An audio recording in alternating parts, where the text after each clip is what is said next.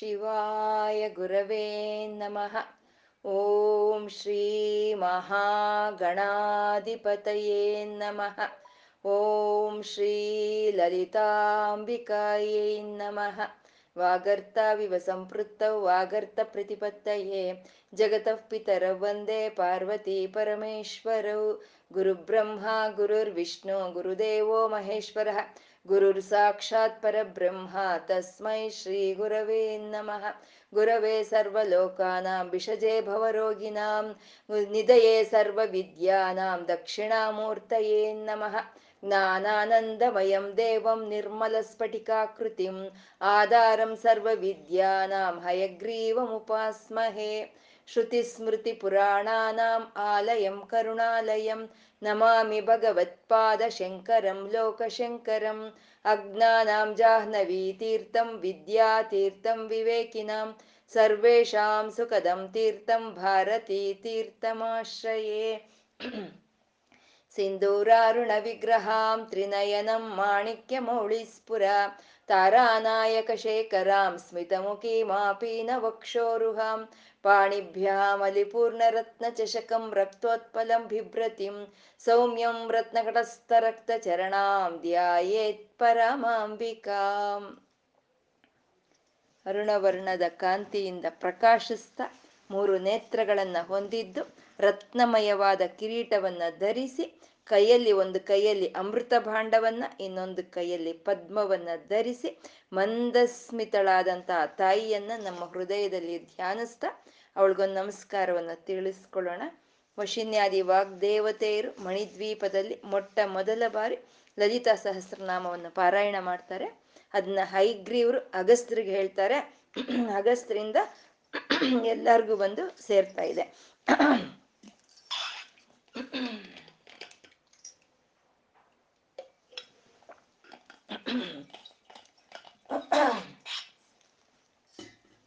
ಅಮ್ಮ ಶ್ರೀಮಾತ, ಶ್ರೀ ಮಹಾರಾಜ್ನಿ ಶ್ರೀಮ ಸಿಂಹಾಸನೇಶ್ವರಿ ಸೃಷ್ಟಿ, ಸ್ಥಿತಿ, ಲಯ ಕಾರಣಿಯಾದಂಥ ಅಮ್ಮನವರು ಚಿದಗ್ನಿ ಕುಂಡದಲ್ಲಿ ಬಂಡಾಸರ್ನ ಸಂಹಾರಕ್ಕಾಗಿ ಎದ್ದು ಬರ್ತಾರೆ. ಆಗ ಬಂದಂತ ಅಮ್ಮನವರ ನಾಮ, ರೂಪ, ಲೀಲ, ತತ್ವ, ಮಂತ್ರ, ಯೋಗ ವೈಭವಗಳಿಂದ ವರ್ಣಿಸ್ತಾ ಇದ್ದಾರೆ ವಶಿನ್ಯಾದಿ ವಾಗ್ದೇವತೆಯರು.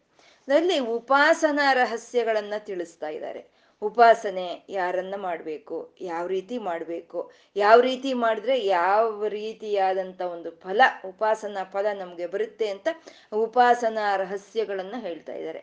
ಯಾರನ್ನ ಉಪಾಸನೆ ಮಾಡಬೇಕು ಅಂದ್ರೆ ಭವಾನಿಯನ್ನ, ಯಾವ ರೀತಿ ಬ, ಉಪಾಸನೆ ಮಾಡಬೇಕು ಅಂದ್ರೆ ಭಾವನಾ ಗಮ್ಯ ಅದರಿಂದ ಏನ್ ಪ್ರಯೋಜನ ಬರುತ್ತೆ ಅಂದ್ರೆ ಭವಾರಣ್ಯ ಕುಟಾರಿಕ ಅಂತಂದ್ರು.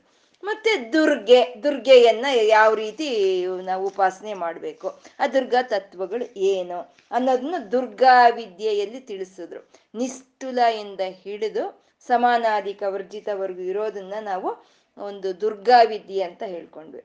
ಆ ದುರ್ಗಾ ತತ್ವ ಎಂತದ್ದು ಅಂದ್ರೆ ಅದು ನಿಸ್ತುಲ ಅದನ್ನ ತುಲ ಮಾಡೋದಕ್ಕೆ ಸಾಧ್ಯ ಇಲ್ಲ. ಯಾಕೆ ಅಂದ್ರೆ ಅದಕ್ಕೆ ಸಮಾನವಾಗಿರೋದಾಗ್ಲಿ, ಅಧಿಕವಾಗಿರೋದಾಗ್ಲಿ ಯಾವುದು ಇನ್ನೊಂದು ವಸ್ತುವು ಇಲ್ಲ ಅಂತ. ನೀಲ ಚಿಕ್ಕುರ ಅಂತಂದ್ರು. ಅಂದ್ರೆ ಕಪ್ಪು ಕೂದಲನ್ನ ಹೊಂದಿದಾಳೆ ಆ ದುರ್ಗೆ ಅಂತ. ಅಂದ್ರೆ ಅದು ನಿತ್ಯ ಯೌವನಕ್ಕೆ ಒಂದು ಸಂಕೇತ. ಅಂದ್ರೆ ಪರಿಪೂರ್ಣವಾದಂತ ಒಂದು ಸ, ಶಕ್ತಿಗೆ ಸಂಕೇತವಾಗಿರುವಂತಹದ್ದು ನೀಲ ಚಿಕ್ಕುರ ಅಂದ್ರು. ಆ ಶಕ್ತಿಗೆ, ಆ ತತ್ವಕ್ಕೆ ಯಾವ್ದಾದ್ರೂ ಅಪಾಯಗಳು ಬರುತ್ತಾ? ಅಂದ್ರೆ ಯಾವ ಅಪಾಯಗಳು ಬರಲ್ಲ ಅಂತ ನಿರಪಾಯ ಅಂತಂದ್ರು. ನಮ್ಮಲ್ಲಿರುವಂತ ವಿದ್ಯೆಗೋ ಧನಕ್ಕೋ ಅಥವಾ ಆರೋಗ್ಯಕ್ಕೋ ಯಾವುದೋ ಒಂದು ಕಪಾಯಗಳು ನಮ್ಗೆ ಒದಿ ಬರ್ ಬದುಕಿ ಬರ್ತಾ ಇರುತ್ತೆ. ಆದ್ರೆ ಆ ಪರತತ್ವಕ್ಕೆ ಅದರಲ್ಲಿರುವಂತ ವಿದ್ಯೆಗಾಗ್ಬೋದು, ಅದರಲ್ಲಿರುವಂಥ ಐಶ್ವರ್ಯಗಳಿಗಾಗ್ಬೋದು ಅದರಲ್ಲಿರುವಂತ ಸಮಸ್ತವಾದ ಶಕ್ತಿಗಾಗ್ಬೋದು, ಯಾವತ್ತಾದರೂ ಸರಿ ಅಪಾಯ ಬರುತ್ತಾ ಅಂದ್ರೆ ಅದಕ್ಕೆ ಯಾವುದು ಅಪಾಯ ಬರಲ್ಲ ಅಂತ ನಿರಪಾಯ ಅಂತ ಅಂದ್ರು. ಆ ತತ್ವ ಹೂಡಿರೋ ಆಜ್ಞೆಗಳನ್ನ ಮೀರಿ ಹೋಗೋದಕ್ಕೆ ಯಾರಿಂದಲಾದ್ರೂ ಸದ್ಯ, ಸರಿ, ಸಾಧ್ಯ ಆಗುತ್ತಾ ಅಂದ್ರೆ ನಿರತ್ಯಯ ಅಂತಂದ್ರು. ಯಾವ ತತ್ವವನ್ನ ಉಲ್ಲಂಘಿಸ್ಕೊಂಡು ಹೋಗೋದಕ್ಕೆ ಸಾಧ್ಯ ಇಲ್ವೋ ಆ ತತ್ವೇ ನಿರತ್ಯಯ ಅಂತಂದ್ರು. ಅದೇ ದುರ್ಲಭ, ದುರ್ಗಮ, ದುರ್ಗ ಅಂದ್ರು. ಆ ತತ್ವವನ್ನೇ ದುರ್ಗ ಅಂತ ಹೇಳ್ತಾ, ಅದು ದುರ್ಲಭ, ದುರ್ಗಮ. ಅದು ಅತ್ಯಂತ ಕಷ್ಟತರವಾಗಿರುವಂತಹದ್ದು ಅದನ್ನ ಸಾಧಿಸ್ಕೋಬೇಕು ಅಂದ್ರೆ ಅಷ್ಟು ಸುಲಭವಾಗಿರೋದಲ್ಲ. ಮತ್ತೆ ದುರ್ಗಮ, ಅದು ಮನಸ್ಸಿಗೂ ತಿಳಿಯಲ್ಲ. ಮಾತಿಗೂ ತಿಳಿದಲೇ ಇರುವಂತ ತತ್ವವೇ ದುರ್ಗಾ ಅಂದ್ರು.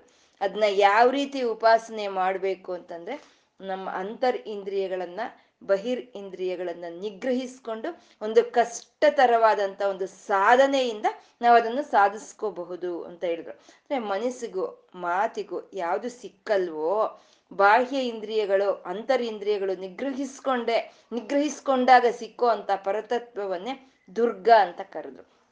ಆ ದುರ್ಗಾ ಉಪಾಸನೆಯಿಂದ ನಮಗ್ ಬರುವಂತ ಫಲಗಳು ಏನು ಅಂದ್ರೆ ದುಃಖ ಹಂತ್ರಿ ಸುಖಪ್ರದ ಅಂತಂದ್ರು. ದುಃಖ ಹಂತ್ರಿ ದುಃಖ ನಾಶನವಾಗುತ್ತೆ ಅಂತ. ದುಃಖ ಅಂದ್ರೆ ಈ ಸಂಸಾರದಲ್ಲಿ ದುಃಖಗಳು ಒಂದಾದ್ಮೇಲೆ ಒಂದು ಒಂದಾದ್ಮೇಲೆ ಒಂದು ಬರ್ತಾನೆ ಇರುತ್ತೆ.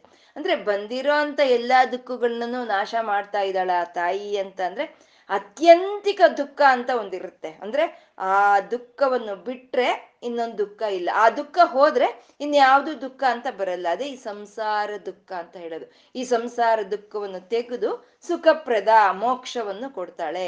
ದುಷ್ಟ ದೂರ, ದುಷ್ಟ ಬುದ್ಧಿ ಇರೋಂಥವ್ರಿಗೆ, ದುರಾಚಾರ ಬುದ್ಧಿ ಇರೋಂಥವ್ರಿಗೆ ಭಗವಂತ ಯಾವತ್ತಿದ್ರು ದೂರವೇ ಅಂತ, ದುಷ್ಟ ದೂರ. ಒಂದು ಸಲಿ ನಮ್ಗೆ ಅರ್ಥವಾಯಿತು, ನನಗೆ ಅತ್ಯಂತ ಹತ್ತರವಾಗಿರೋ ಅಂತ ದುರ್ಗೆ ನನಗೆ ನನ್ನ ಒಂದು ಗುಣಗಳಿಂದ ದೂರವಾಗಿ ಇದ್ದಾಳೆ ಅಂತ ನಮ್ಗೆ ಅರ್ಥ ಆದ್ರೆ, ಆ ದುರ್ಗೆಯನ್ನ ಒಂದು ಸಲಿ ದುರ್ಗಾ ಅಂತ ಕರೆದ್ರೆ ನಮ್ಮಲ್ಲಿ ಇರುವಂತ ದುರಾಚಾರಗಳನ್ನ ಅವಳು ಶಮನ ಆಗೋ ಹಾಗೆ ಮಾಡಿ ದೋಷವರ್ಜಿತ. ಇನ್ನು ನಮ್ಮಲ್ಲಿ ಯಾವುದು ದೋಷಗಳು ಇಲ್ದಲೆ ಮಾಡೋ ಅಂತ ತತ್ವವೇ ದುರ್ಗಾ. ಅವಳು ಯಾರು ಅಂತ ಅನ್ಕೊಂಡಿದೀಯ ಅವಳು ಸರ್ವಜ್ಞ ಅಂತ ಇದ್ದಾರೆ ವಶಿನ್ಯಾದಿ ವಾಗ್ದೇವತೆಯರು ಸರ್ವಜ್ಞ ಅಂತಂದ್ರೆ ಭಗವಂತನ್ಗೆ ಆರು ಲಕ್ಷಣಗಳಿರುತ್ತೆ. ಯಾರಲ್ಲಿ ಆರು ಗುಣಗಳು ಇರುತ್ತೋ ಅವನೇ ಭಗವಂತ, ಅವಳೇ ಭಗವತಿ. ಅದರಲ್ಲಿ ಸರ್ವಜ್ಞ, ಅನಾದಿಬೋಧ ಅನಂತ ತತ್ವ ನಿತ್ಯತ ಇನ್ನೂ ಒಂದು ಆರು ಆರು ಗುಣಗಳು ಯಾರಲ್ಲಿ ಇರುತ್ತೋ ಅವರನ್ನ ಭಗವತಿ ಅಂತ ಹೇಳೋದು. ಅದರಲ್ಲಿ ಸರ್ವಜ್ಞ ಅಂತ ಸಮಸ್ತವು ತಿಳಿದಿರೋ ಅಂತ ಅವಳು ತಾಯಿ ಸರ್ವಜ್ಞ, ಅವಳೇ ಭಗವತಿ ಅಂತ ಹೇಳಿದ್ರು. ಅವಳು ಸಾಂದ್ರ ಕರುಣ ಅಂತಿದ್ದಾರೆ. ಅಂದ್ರೆ ಅಮ್ಮನವರ ಒಂದು ಕರುಣೆ ಅನ್ನೋದು ಅಷ್ಟು ಗಟ್ಟಿಯಾಗಿರೋ ಅಂತ ಕರುಣೆ. ಇದರಲ್ಲಿ ನಾಮ ಇಲ್ಲ, ರೂಪ ಇಲ್ಲ. ನಾಮ, ರೂಪ ಇಲ್ದಲೇ ಇರುವಂತ ಚೈತನ್ಯ ಭಕ್ತಿರ್ನ ಅನುಗ್ರಹಿಸೋದಕ್ಕೋಸ್ಕರ ಅದೊಂದು ನಾಮವನ್ನು ಪಡ್ಕೊಂಡಿದೆ, ಒಂದು ರೂಪವನ್ನು ಪಡ್ಕೊಂಡಿದೆ. ಅಂದ್ರೆ ಅದಕ್ಕಿಂತ ಇನ್ನ ಕರುಣೆ ಅನ್ನೋದು ಇನ್ನೇನಿರುತ್ತೆ ಅಂತ ನಿಧಿ ಒಂದು ಸಾಂದ್ರ ಕರುಣ ಅಂತಂದ್ರೆ. ಸರ್ವಜ್ಞ ಸಾಂದ್ರ ಕರುಣ ಅಂತ ಎರಡು ಪಕ್ಕ ಪಕ್ಕದಲ್ಲಿ ಕೊಟ್ಟಿರೋ ಅಂತ ಔಚಿತ್ಯ ಏನಂದ್ರೆ ಜ್ಞಾನ ಇದ್ರೆ ಸುಮ್ನೆ ಜ್ಞಾನ ಇದ್ದು ಕರುಣೆ ಇಲ್ಲ ಅಂದ್ರೆ ಪ್ರಯೋಜನ ಇಲ್ಲ. ಅಥವಾ ಕರುಣೆ ಇದೆ, ಜ್ಞಾನ ಇಲ್ಲ ಅಂದ್ರೂ ಪ್ರಯೋಜನ ಇಲ್ಲ. ಅಮ್ಮ ಸರ್ವಜ್ಞ ಸಾಂದ್ರಕರಣ ಸಂಪೂರ್ಣ ಜ್ಞಾನ ಇರೋ ಅಂತ ತಾಯಿಯಲ್ಲಿ ಆ ಕರುಣೆ ಅನ್ನೋದು ಗಟ್ಟಿಯಾದ ಕರುಣೆ ಇದೆ. ಕರುಣೆನೆ ಒಂದು ರೂಪ ತಗೊಂಡ್ರೆ ಅವಳೇ, ಆ, ಒಂದು ಕರುಣಾ ಸ್ವರೂಪಿಣಿ, ಅವಳ ಹೆಸರೇ ಕರುಣ ಅಂತ, ಸಾಂದ್ರ ಕರುಣ ಅಂತ ಹೇಳ್ತಾ ಸಮಾನಾಧಿಕ ವರ್ಜಿತ. ಇನ್ನ ತಾಯಿಗೆ ಸಮಾನವಾಗಿರೋದು ಅಥವಾ ಅಧಿಕವಾಗಿರೋದು ಯಾವುದು ಇಲ್ಲ ಅಂತ ಹೇಳಿದ್ರು. ಇಲ್ಲಿಗೆ ದುರ್ಗಾ ವಿದ್ಯೆ ಅನ್ನೋದು ಮುಗಿಯುತ್ತೆ. ಇಲ್ಲಿಂದ ಸುಮಾರು ಒಂದು ಹನ್ನೆರಡು ನಾಮಗಳಲ್ಲಿ ವನದುರ್ಗಾ ಮಂತ್ರವನ್ನ ಹೇಳ್ತಾ ಇದ್ದಾರೆ. ಸರ್ವಶಕ್ತಿಮಯಿಯಿಂದ ಹಿಡಿದು ಮೃಡಪ್ರಿಯವರೆಗೂ ಇರೋ ಅಂತದನ್ನ ಮಹಾಲಕ್ಷ್ಮಿ ಮೃಡಪ್ರಿಯವರೆಗೂ ಇರೋ ಅಂತ ನಾಮಗಳನ್ನ ವನದುರ್ಗಾ ಮಂತ್ರ ಅಂತ ಹೇಳ್ತಾರೆ. ಅಂದ್ರೆ ಇಲ್ಲಿ ನಮ್ಗೆ ಹೇಳೋ ಅಂತದ್ದು ಸಕಾರ ನಾಮಗಳು ಅಂತ ಹೇಳ್ತಾರೆ, ಸಾತ್ವಿಕ ನಾಮಗಳು ಅಂತ ಹೇಳ್ತಾರೆ. ಇದರಲ್ಲಿ ಎಲ್ಲಿನೋ ಸರ್ವಶಕ್ತಿಯಿಂದ ಹಿಡಿದು ನಮ್ಗೆ ಮೃಡಪ್ರಿಯವರೆಗೂ ಎಲ್ಲಿನೂ ಆ ದುರ್ಗೆ ಹೆಸರು ಬರಲ್ಲ ನಮ್ಗೆ ಎಲ್ಲೂ ಆ ವನದುರ್ಗ ಹೆಸರು ಬರಲ್ಲ. ಮತ್ತೆ ಹೇಗೆ ಹೇಳ್ತಾ ಇದ್ದೀರಾ ನೀವು? ಇದು ವನದುರ್ಗ ವಿದ್ಯೆಗೆ ಸಂಬಂಧಪಟ್ಟಿರೋದು ಅಂತ ಅಂದ್ರೆ, ಆ ವನದುರ್ಗ ಮಹಾ ಮಂತ್ರ ಅನ್ನೋದು ಒಂದು ಮಹಾ ಮಂತ್ರ ಆ ಮನ್ ಮಹಾಮಂತ್ರದಲ್ಲಿ ಇರೋಂಥ ಬೀಜಾಕ್ಷರಗಳನ್ನ ಮತ್ತೆ ಆ ಮಹಾಮಂತ್ರದ ಉಪಾಸನಾ ಫಲವನ್ನ ಹಿಡಿದು ಈ ಇದರಲ್ಲಿ ಈ ನಾಮಗಳಲ್ಲಿ ಇರೋ ಅಂತ ಉಪಾಸನಾ ಫಲವನ್ನ ಈ ನಾಮಗಳಲ್ಲಿ ಇರುವಂತ ಬೀಜಾಕ್ಷರಗಳನ್ನ ತಗೊಂಡ್ರೆ ಎರಡು ಒಂದೇ ಅಂತ ಹೇಳೋ ಇವಾಗ ನಾವ್ ಹೇಳ್ಕೊಳ್ತೀವಿ ಒಂದು ಒಂದ್ ಎರಡು ಮೂರು ಕೀರ್ತನೆಗಳಿರುತ್ತೆ ಅದನ್ನ ಇಂಥದೇ ರಾಗದಲ್ಲಿ ಇದೆ ಅಂತ ನಾವ್ ಹೇಳ್ತೀವಿ. ಇವಾಗ ಮೋಹನ ರಾಗ ಅಂತ ಇಟ್ಕೊಳ್ಳಿ. ಮೋಹನ ರಾಗದಲ್ಲಿ ಅದು ಅಗಣಿತ ತಾರ ಗುಣಗಳ, ಅದು ಮೋಹನ ರಾಗ ಅಂತ ಹೇಳ್ತೀವಿ. ಆಂಜನೇಯನೆ ಅಂತಂದ್ರೆ ಅದು ಮೋಹನ ರಾಗ ಅಂತಾನೆ ನಾವ್ ಹೇಳ್ತೀವಿ. ಆದ್ರೆ ಎಲ್ಲೂ ಮೋಹನ ಅನ್ನೋ ಹೆಸರು ಎಲ್ಲೂ ಬರಲ್ವೇ? ಅದರಲ್ಲೂ ಮೋಹನ ಅನ್ನೋ ಹೆಸರು ಬರಲ್ಲ. ಇದರಲ್ಲೂ ಮೋಹನ ಅನ್ನೋ ಹೆಸರು ಬರಲ್ಲ. ಮತ್ತೆ ಹೇಗೆ ಹೇಳಿದ್ರು? ಅಂದ್ರೆ ಅದರಲ್ಲಿ ಬರುವಂತ ಸ್ವರಗಳನ್ನ ಅನುಸರಿಸ್ಕೊಂಡು ಇವು ಮೋಹನ ರಾಗಕ್ಕೆ ಸಂಬಂಧಪಟ್ಟಿರೋವು ಅಂತ ಹೇಳ್ತಾರೆ. ಹಾಗೆ ವನದುರ್ಗ ಮಾಲಾ ಮಂತ್ರದಲ್ಲಿ ಇರೋಂಥ ಬೀಜಾಕ್ಷರಗಳನ್ನ, ಉಪಾಸನಾ ಫಲಗಳನ್ನ ಹಿಡಿದು ಈ ಒಂದು ಗುಂಪಿನಲ್ಲಿ ದ್ರಾಕ್ಷಿ ತೋಟ ಅಂತ ಹೇಳ್ಕೊಂಡಿದೀವಿ ಅಲ್ವಾ? ಈ ಗುಂಪಿನಲ್ಲಿ ಇರೋಂಥ ಈ ನಾಮಗಳನ್ನ ವನದುರ್ಗ ಮಾಲಾ ಮಂತ್ರ ಅಂತ ಹೇಳಿದ್ರು. ಇದು ಸರ್ವಶಕ್ತಿಮಯಿಯಿಂದ ಹಿಡ್ದ ಶುರುವಾಗ್ತಾ ಇದೆ. ಇದನ್ನ ಸಕಾರ ನಾಮಗಳು ಅಂತ ಹೇಳ್ತಾರೆ. ಸಕಾರ ನಾಮಗಳು ಸೌಮ್ಯವಾದಂಥ ನಾಮಗಳು, ಸೌಭಾಗ್ಯವನ್ನು ಕೊಡುವಂಥ ನಾಮಗಳು. ಈ ಸಕಾರ ನಾಮಗಳನ್ನ ನಾವು ಉಚ್ಚಾರಣೆ ಮಾಡ್ಕೊಳ್ತಾ ಇದ್ರೆ ನಮ್ಮಲ್ಲಿ ಇರೋ ಅಂತ ಎಲ್ಲಾ ಅವಯವಗಳು ಒಂದು ಸಕಾರಾತ್ಮಕವಾಗಿ ಕೆಲಸ ಮಾಡುತ್ತಂತೆ. ಅಂದ್ರೆ ಆ ಒಂದು ನಾಮಗಳ ಉಚ್ಚಾರಣೆಗೆ ಅಷ್ಟು ಶಕ್ತಿ ಇರೋ ಅಂಥದ್ದು ಯಾಕೆಂದ್ರೆ ಸ ಸ ಅನ್ನೋ ಒಂದನ್ನ ನಾವು ಪದವನ್ನ ಹೇಳ್ಕೋಬೇಕು, ಅಕ್ಷರವನ್ನ ಹೇಳ್ಕೋಬೇಕು ಅಂದ್ರೆ ಅದು ನಮ್ಗೆ ಒಳಗಿಂದ ಬರಲ್ಲ. ಇವಾಗ ಆ ಅನ್ನೋದು ನಮ್ ಗಂಟ್ಲಿಂದ ಬರುತ್ತೆ. ಸ ಅನ್ನೋದು ಎಲ್ಲಿ ಬರುತ್ತೆ? ಸ ಅನ್ನೋದು ನಮ್ಗೆ ಆಜ್ಞಾ ಚಕ್ರದಿಂದಾನೇ ಬರುತ್ತೆ. ನಾವು ಪರೀಕ್ಷೆ ಮಾಡ್ಕೊಂಡ್ರೆ ನಾವು ಸ ಅಂದಾಗ ಅದು ನಮ್ಮ ಆಜ್ಞಾ ಚಕ್ರದಿಂದ ಉತ್ಪನ್ನವಾಗಿ ಬರುತ್ತೆ ಸ ಅನ್ನೋ ಅಕ್ಷರ. ಅಂದ್ರೆ ಇದು ಚಂದ್ರಮಂಡಲ, ಇದೇ ಸಕಾರವಾದಂತ ಒಂದು ಇದನ್ನ ತೋರಿಸುವಂತದ್ದು ಆ ನಾಮಗಳನ್ನ ನಾವು ಒಂದು ಪಾರಾಯಣೆ ಮಾಡಿಕೊಂಡಾಗ ನಮ್ಮಲ್ಲಿ ಎಪ್ಪತ್ತೆರಡು ಸಾವಿರ ನಾಡಿಗಳು ಸಕಾರಾತ್ಮಕವಾಗಿ ಕೆಲಸ ಮಾಡ್ತಾ, ನಮ್ಮಲ್ಲಿ ಇರೋ ಅಂತ ಸರ್ವವಿಧವಾದ ಅವಯವಗಳು ಸಕಾರಾತ್ಮಕವಾಗಿ ಕೆಲಸ ಮಾಡುತ್ತೆ ಅಂತ. ಇವಂಥ ಒಂದು ಒಂದು ಶಕ್ತಿ ಇರೋವಂಥ ನಾಮಗಳು ಸಕಾರ ನಾಮಗಳು ಅಂತ ಹೇಳೋದು. ಅದನ್ನೇ ಸರ್ವಶಕ್ತಿಮಯಿ ಸರ್ವ ಮಂಗಳ ಸದ್ಗತಿಪ್ರದ, ಸರ್ವೇಶ್ವರಿ, ಸರ್ವಮಯಿ ಸ್ವರೂಪಿಣಿ ಸರ್ವಯಂತ್ರಾತ್ಮಿಕ ಸರ್ವತಂತ್ರ ರೂಪ ಮನೋನ್ಮನಿ, ಮಹೇಶ್ವರಿ, ಮಹಾದೇವಿ, ಮಹಾಲಕ್ಷ್ಮಿ, ಮೃಡಪ್ರಿಯ ಇವನು ಸಕಾರ ನಾಮಗಳು ಅಂತ ಹೇಳ್ತಾರೆ. ಈ ಸಕಾರ ನಾಮಗಳನ್ನ ನಾವು ಉಚ್ಚಾರಣೆ ಮಾಡ್ಕೊಂಡಾಗ ನಮ್ಮ ಶರೀರದಲ್ಲಿ ಇರುವಂತ ಎಲ್ಲಾ ನಾಡಿಗಳು ಸಕಾರಾತ್ಮಕವಾಗಿ ಕೆಲಸ ಮಾಡುತ್ತೆ ಅಂತ. ಅಮ್ಮ ಸರ್ವಶಕ್ತಿಮಯಿ ಅಂತ ಹೇಳ್ತಾ ಇದ್ದಾರೆ. ಸರ್ವಶಕ್ತಿಮಯಿ ಅಂತ. ಸರ್ವಶಕ್ತಿಮಯಿ ಅಂದ್ರೆ ನಾವು ಇವಾಗ ಪ್ರಪಂಚದಲ್ಲಿ ಯಾವುದನ್ನ ನೋಡಿದ್ರು ಸರಿ. ಅದರಲ್ಲಿರೋಂಥ ಶಕ್ತಿ ಅಮ್ಮನವರ ಶಕ್ತಿ ಅಂತಾನೆ ನಾವು ಗುರ್ತಿಸ್ಕೋಬೇಕು. ಲಲಿತೆಯ ಶಕ್ತಿನೇ ಎಲ್ಲರಲ್ಲೂ ಇರೋವಂಥದ್ದು ಅಂತ ನಾವು ತಿಳ್ಕೋಬೇಕು. ಆ ಎಲ್ಲಾರಲ್ಲೂ ಒಂದೊಂದು ಶಕ್ತಿ ಒಬ್ಬೊಬ್ರಲ್ಲಿ ಇದ್ರೆ ಈ ಎಲ್ಲಾ ಶಕ್ತಿಗಳು ಅಮ್ಮನವರಲ್ಲಿ ಇರುತ್ತೆ ಅಂತ ಸರ್ವಶಕ್ತಿಮಯಿ ಅಂತಂದ್ರು ಇದು ದೇವಿ ಮಹತ್ಯದಲ್ಲಿ ಹೇಳೋ ಅಂಥದ್ದು ಅವನು ಮಹಿಷಾಸುರನ ಸಂಹಾರ ಆಗ್ಬೇಕು ಅಂತ ಅಂದ್ರೆ ತ್ರಿಮೂರ್ತಿಗಳು, ಬ್ರಹ್ಮ, ವಿಷ್ಣು, ರುದ್ರರು ಅಮ್ಮನವ್ರನ್ನ ಕುರಿತು ಅವರು ಒಂದು ಪ್ರಾರ್ಥನೆ ಮಾಡಿದಾಗ, ಬಾ ತಾಯಿ, ಬಂದು ಆ ಮಹಿ, ಮಹಿಷಾಸುರನ ಸಂಹಾರ ಮಾಡು ಅಂದಾಗ, ಆ ತ್ರಿಮೂರ್ತಿಗಳ ಒಂದು ಶಕ್ತಿಯನ್ನ ತಗೊಂಡು ಒಂದು ಅಗ್ನಿ ಪುಂಜವಾಗಿ ಬರ್ತಾಳೆ ಆ ತಾಯಿ ಅಂತ. ಇದನ್ನೇ ನಾವು ಬಂಡಾಸುರನ ಒಂದು ಇದಕ್ಕಾಗಿ ವಶಿನ್ಯಾದಿ ವಾಗ್ದೇವತೆಯರು ಹೇಳ್ತಾ ಇದ್ದಾರೆ. ಬಂಡಾಸುರನ ಸಂಹಾರಕ್ಕಾಗಿ ಅಮ್ಮನವರು ಚಿದಗ್ನಿ ಕುಂಡದಲ್ಲಿ ಎದ್ದು ಬಂದ್ರು ಅಂತ. ಆ ಎದ್ದು ಬಂದಿದ್ದು ಹೇಗೆ ಎದ್ದು ಬಂದ್ರು? ಗುರುವಾದಂತ ಶಿವನ ಒಂದು ಮಹಾಯಾಗವನ್ನು ಮಾಡಿದಾಗ ಅಲ್ಲಿ ಪೂರ್ಣಾಹುತಿ ಸಮಯದಲ್ಲಿ ಎಲ್ಲಾ ದೇವತೆಗಳನ್ನು ಅದರೊಳಗೆ ಬಿದ್ದೋಗಿ ಅಂತ ಹೇಳಿದಾಗ ಮೂವತ್ನಾಲ್ಕು ಕೋಟಿ ದೇವತೆಗಳು ಆ ಹೋಮಕುಂಡದಲ್ಲಿ ಬಿದ್ದಾಗ ಆ ದೇ, ಆ ಮೂವತ್ನಾಲ್ಕು ಕೋಟಿ ದೇವತೆಗಳ ಶಕ್ತಿಯನ್ನ ತಗೊಂಡು ಮಹಾಶಕ್ತಿ ಸ್ವರೂಪಿಣಿಯಾಗಿ ಕಾಂತಿ ಪುಂಜವಾಗಿ ಅಮ್ಮನವರು ಅಲ್ಲಿ ಉದ್ಭವ ಆಗ್ತಾರೆ ಅಂದ್ರೆ ಸರ್ವಶಕ್ತಿಮಯಿ ಸರ್ವ ದೇವತೆಯಗಳ ಶಕ್ತಿಯನ್ನ ಹೊಂದಿಸ್ಕೊಂಡು ಬಂದಿರೋ ಅಂತ ಒಂದು ಮಹಾ ಜ್ಯೋತಿ ಸ್ವರೂಪಿಣಿ ಅಮ್ಮನವರು ಅಂತ. ಹಾಗೆ ಬಂದಂತ ಅಮ್ಮನವ್ರು ಏನ್ ಮಾಡಿದ್ರು? ಎಲ್ಲಾ ದೇವತೆಗಳನ್ನೇ ಮತ್ತೆ ಸೃಜಿಸ್ತಾರೆ ತನ್ನಿಂದ. ಅಂದ್ರೆ ತನ್ನಲ್ಲಿ ಇರೋಂಥ ಶಕ್ತಿಯನ್ನ ಒಬ್ಬೊಬ್ಬ ದೇವತೆಗೂ ಹಂಚಿ ಕೊಡ್ತಾಳೆ ಒಬ್ಬೊಬ್ಬ ದೇವತೆಗೂ ತನ್ನಲ್ಲಿ ಇರೋಂಥ ಶಕ್ತಿಯನ್ನ ಹಂಚಿಕೊಡ್ತಾಳೆ. ಇರ್ಬೇಕು, ತನ್ನಲ್ಲಿ ಇರೋದಕ್ಕೆ, ಅದೇ ಹಂಚಿಕೊಡೋದಕ್ಕೆ ಸಾಧ್ಯ ಆಗತ್ತೆ.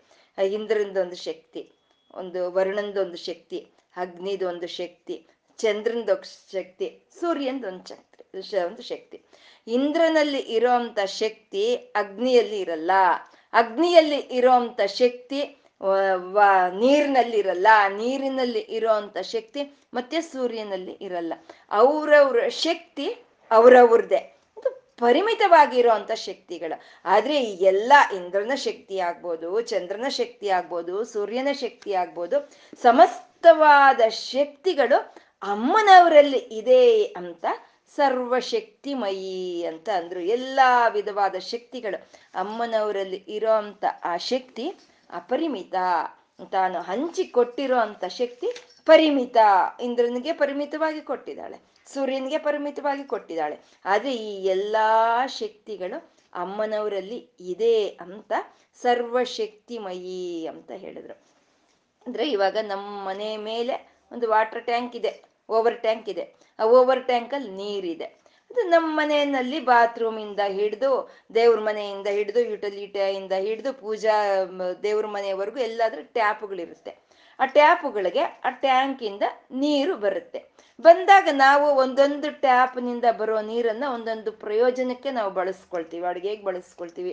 ಕುಡಿಯೋದಕ್ಕೆ ಬಳಸ್ಕೊಳ್ತೀವಿ ಅಥವಾ ಗಿಡಗಳಿಗೆ ಹಾಕೋದಕ್ಕೆ ವಿಧ ವಿಧವಾಗಿ ಬಳಸ್ಕೊಳ್ತೀವಿ. ಆದರೆ ಈ ನೀರೆಲ್ಲ ಎಲ್ಲಿದೆ? ಓವರ್ ಟ್ಯಾಂಕ್ನಲ್ಲಿದೆ.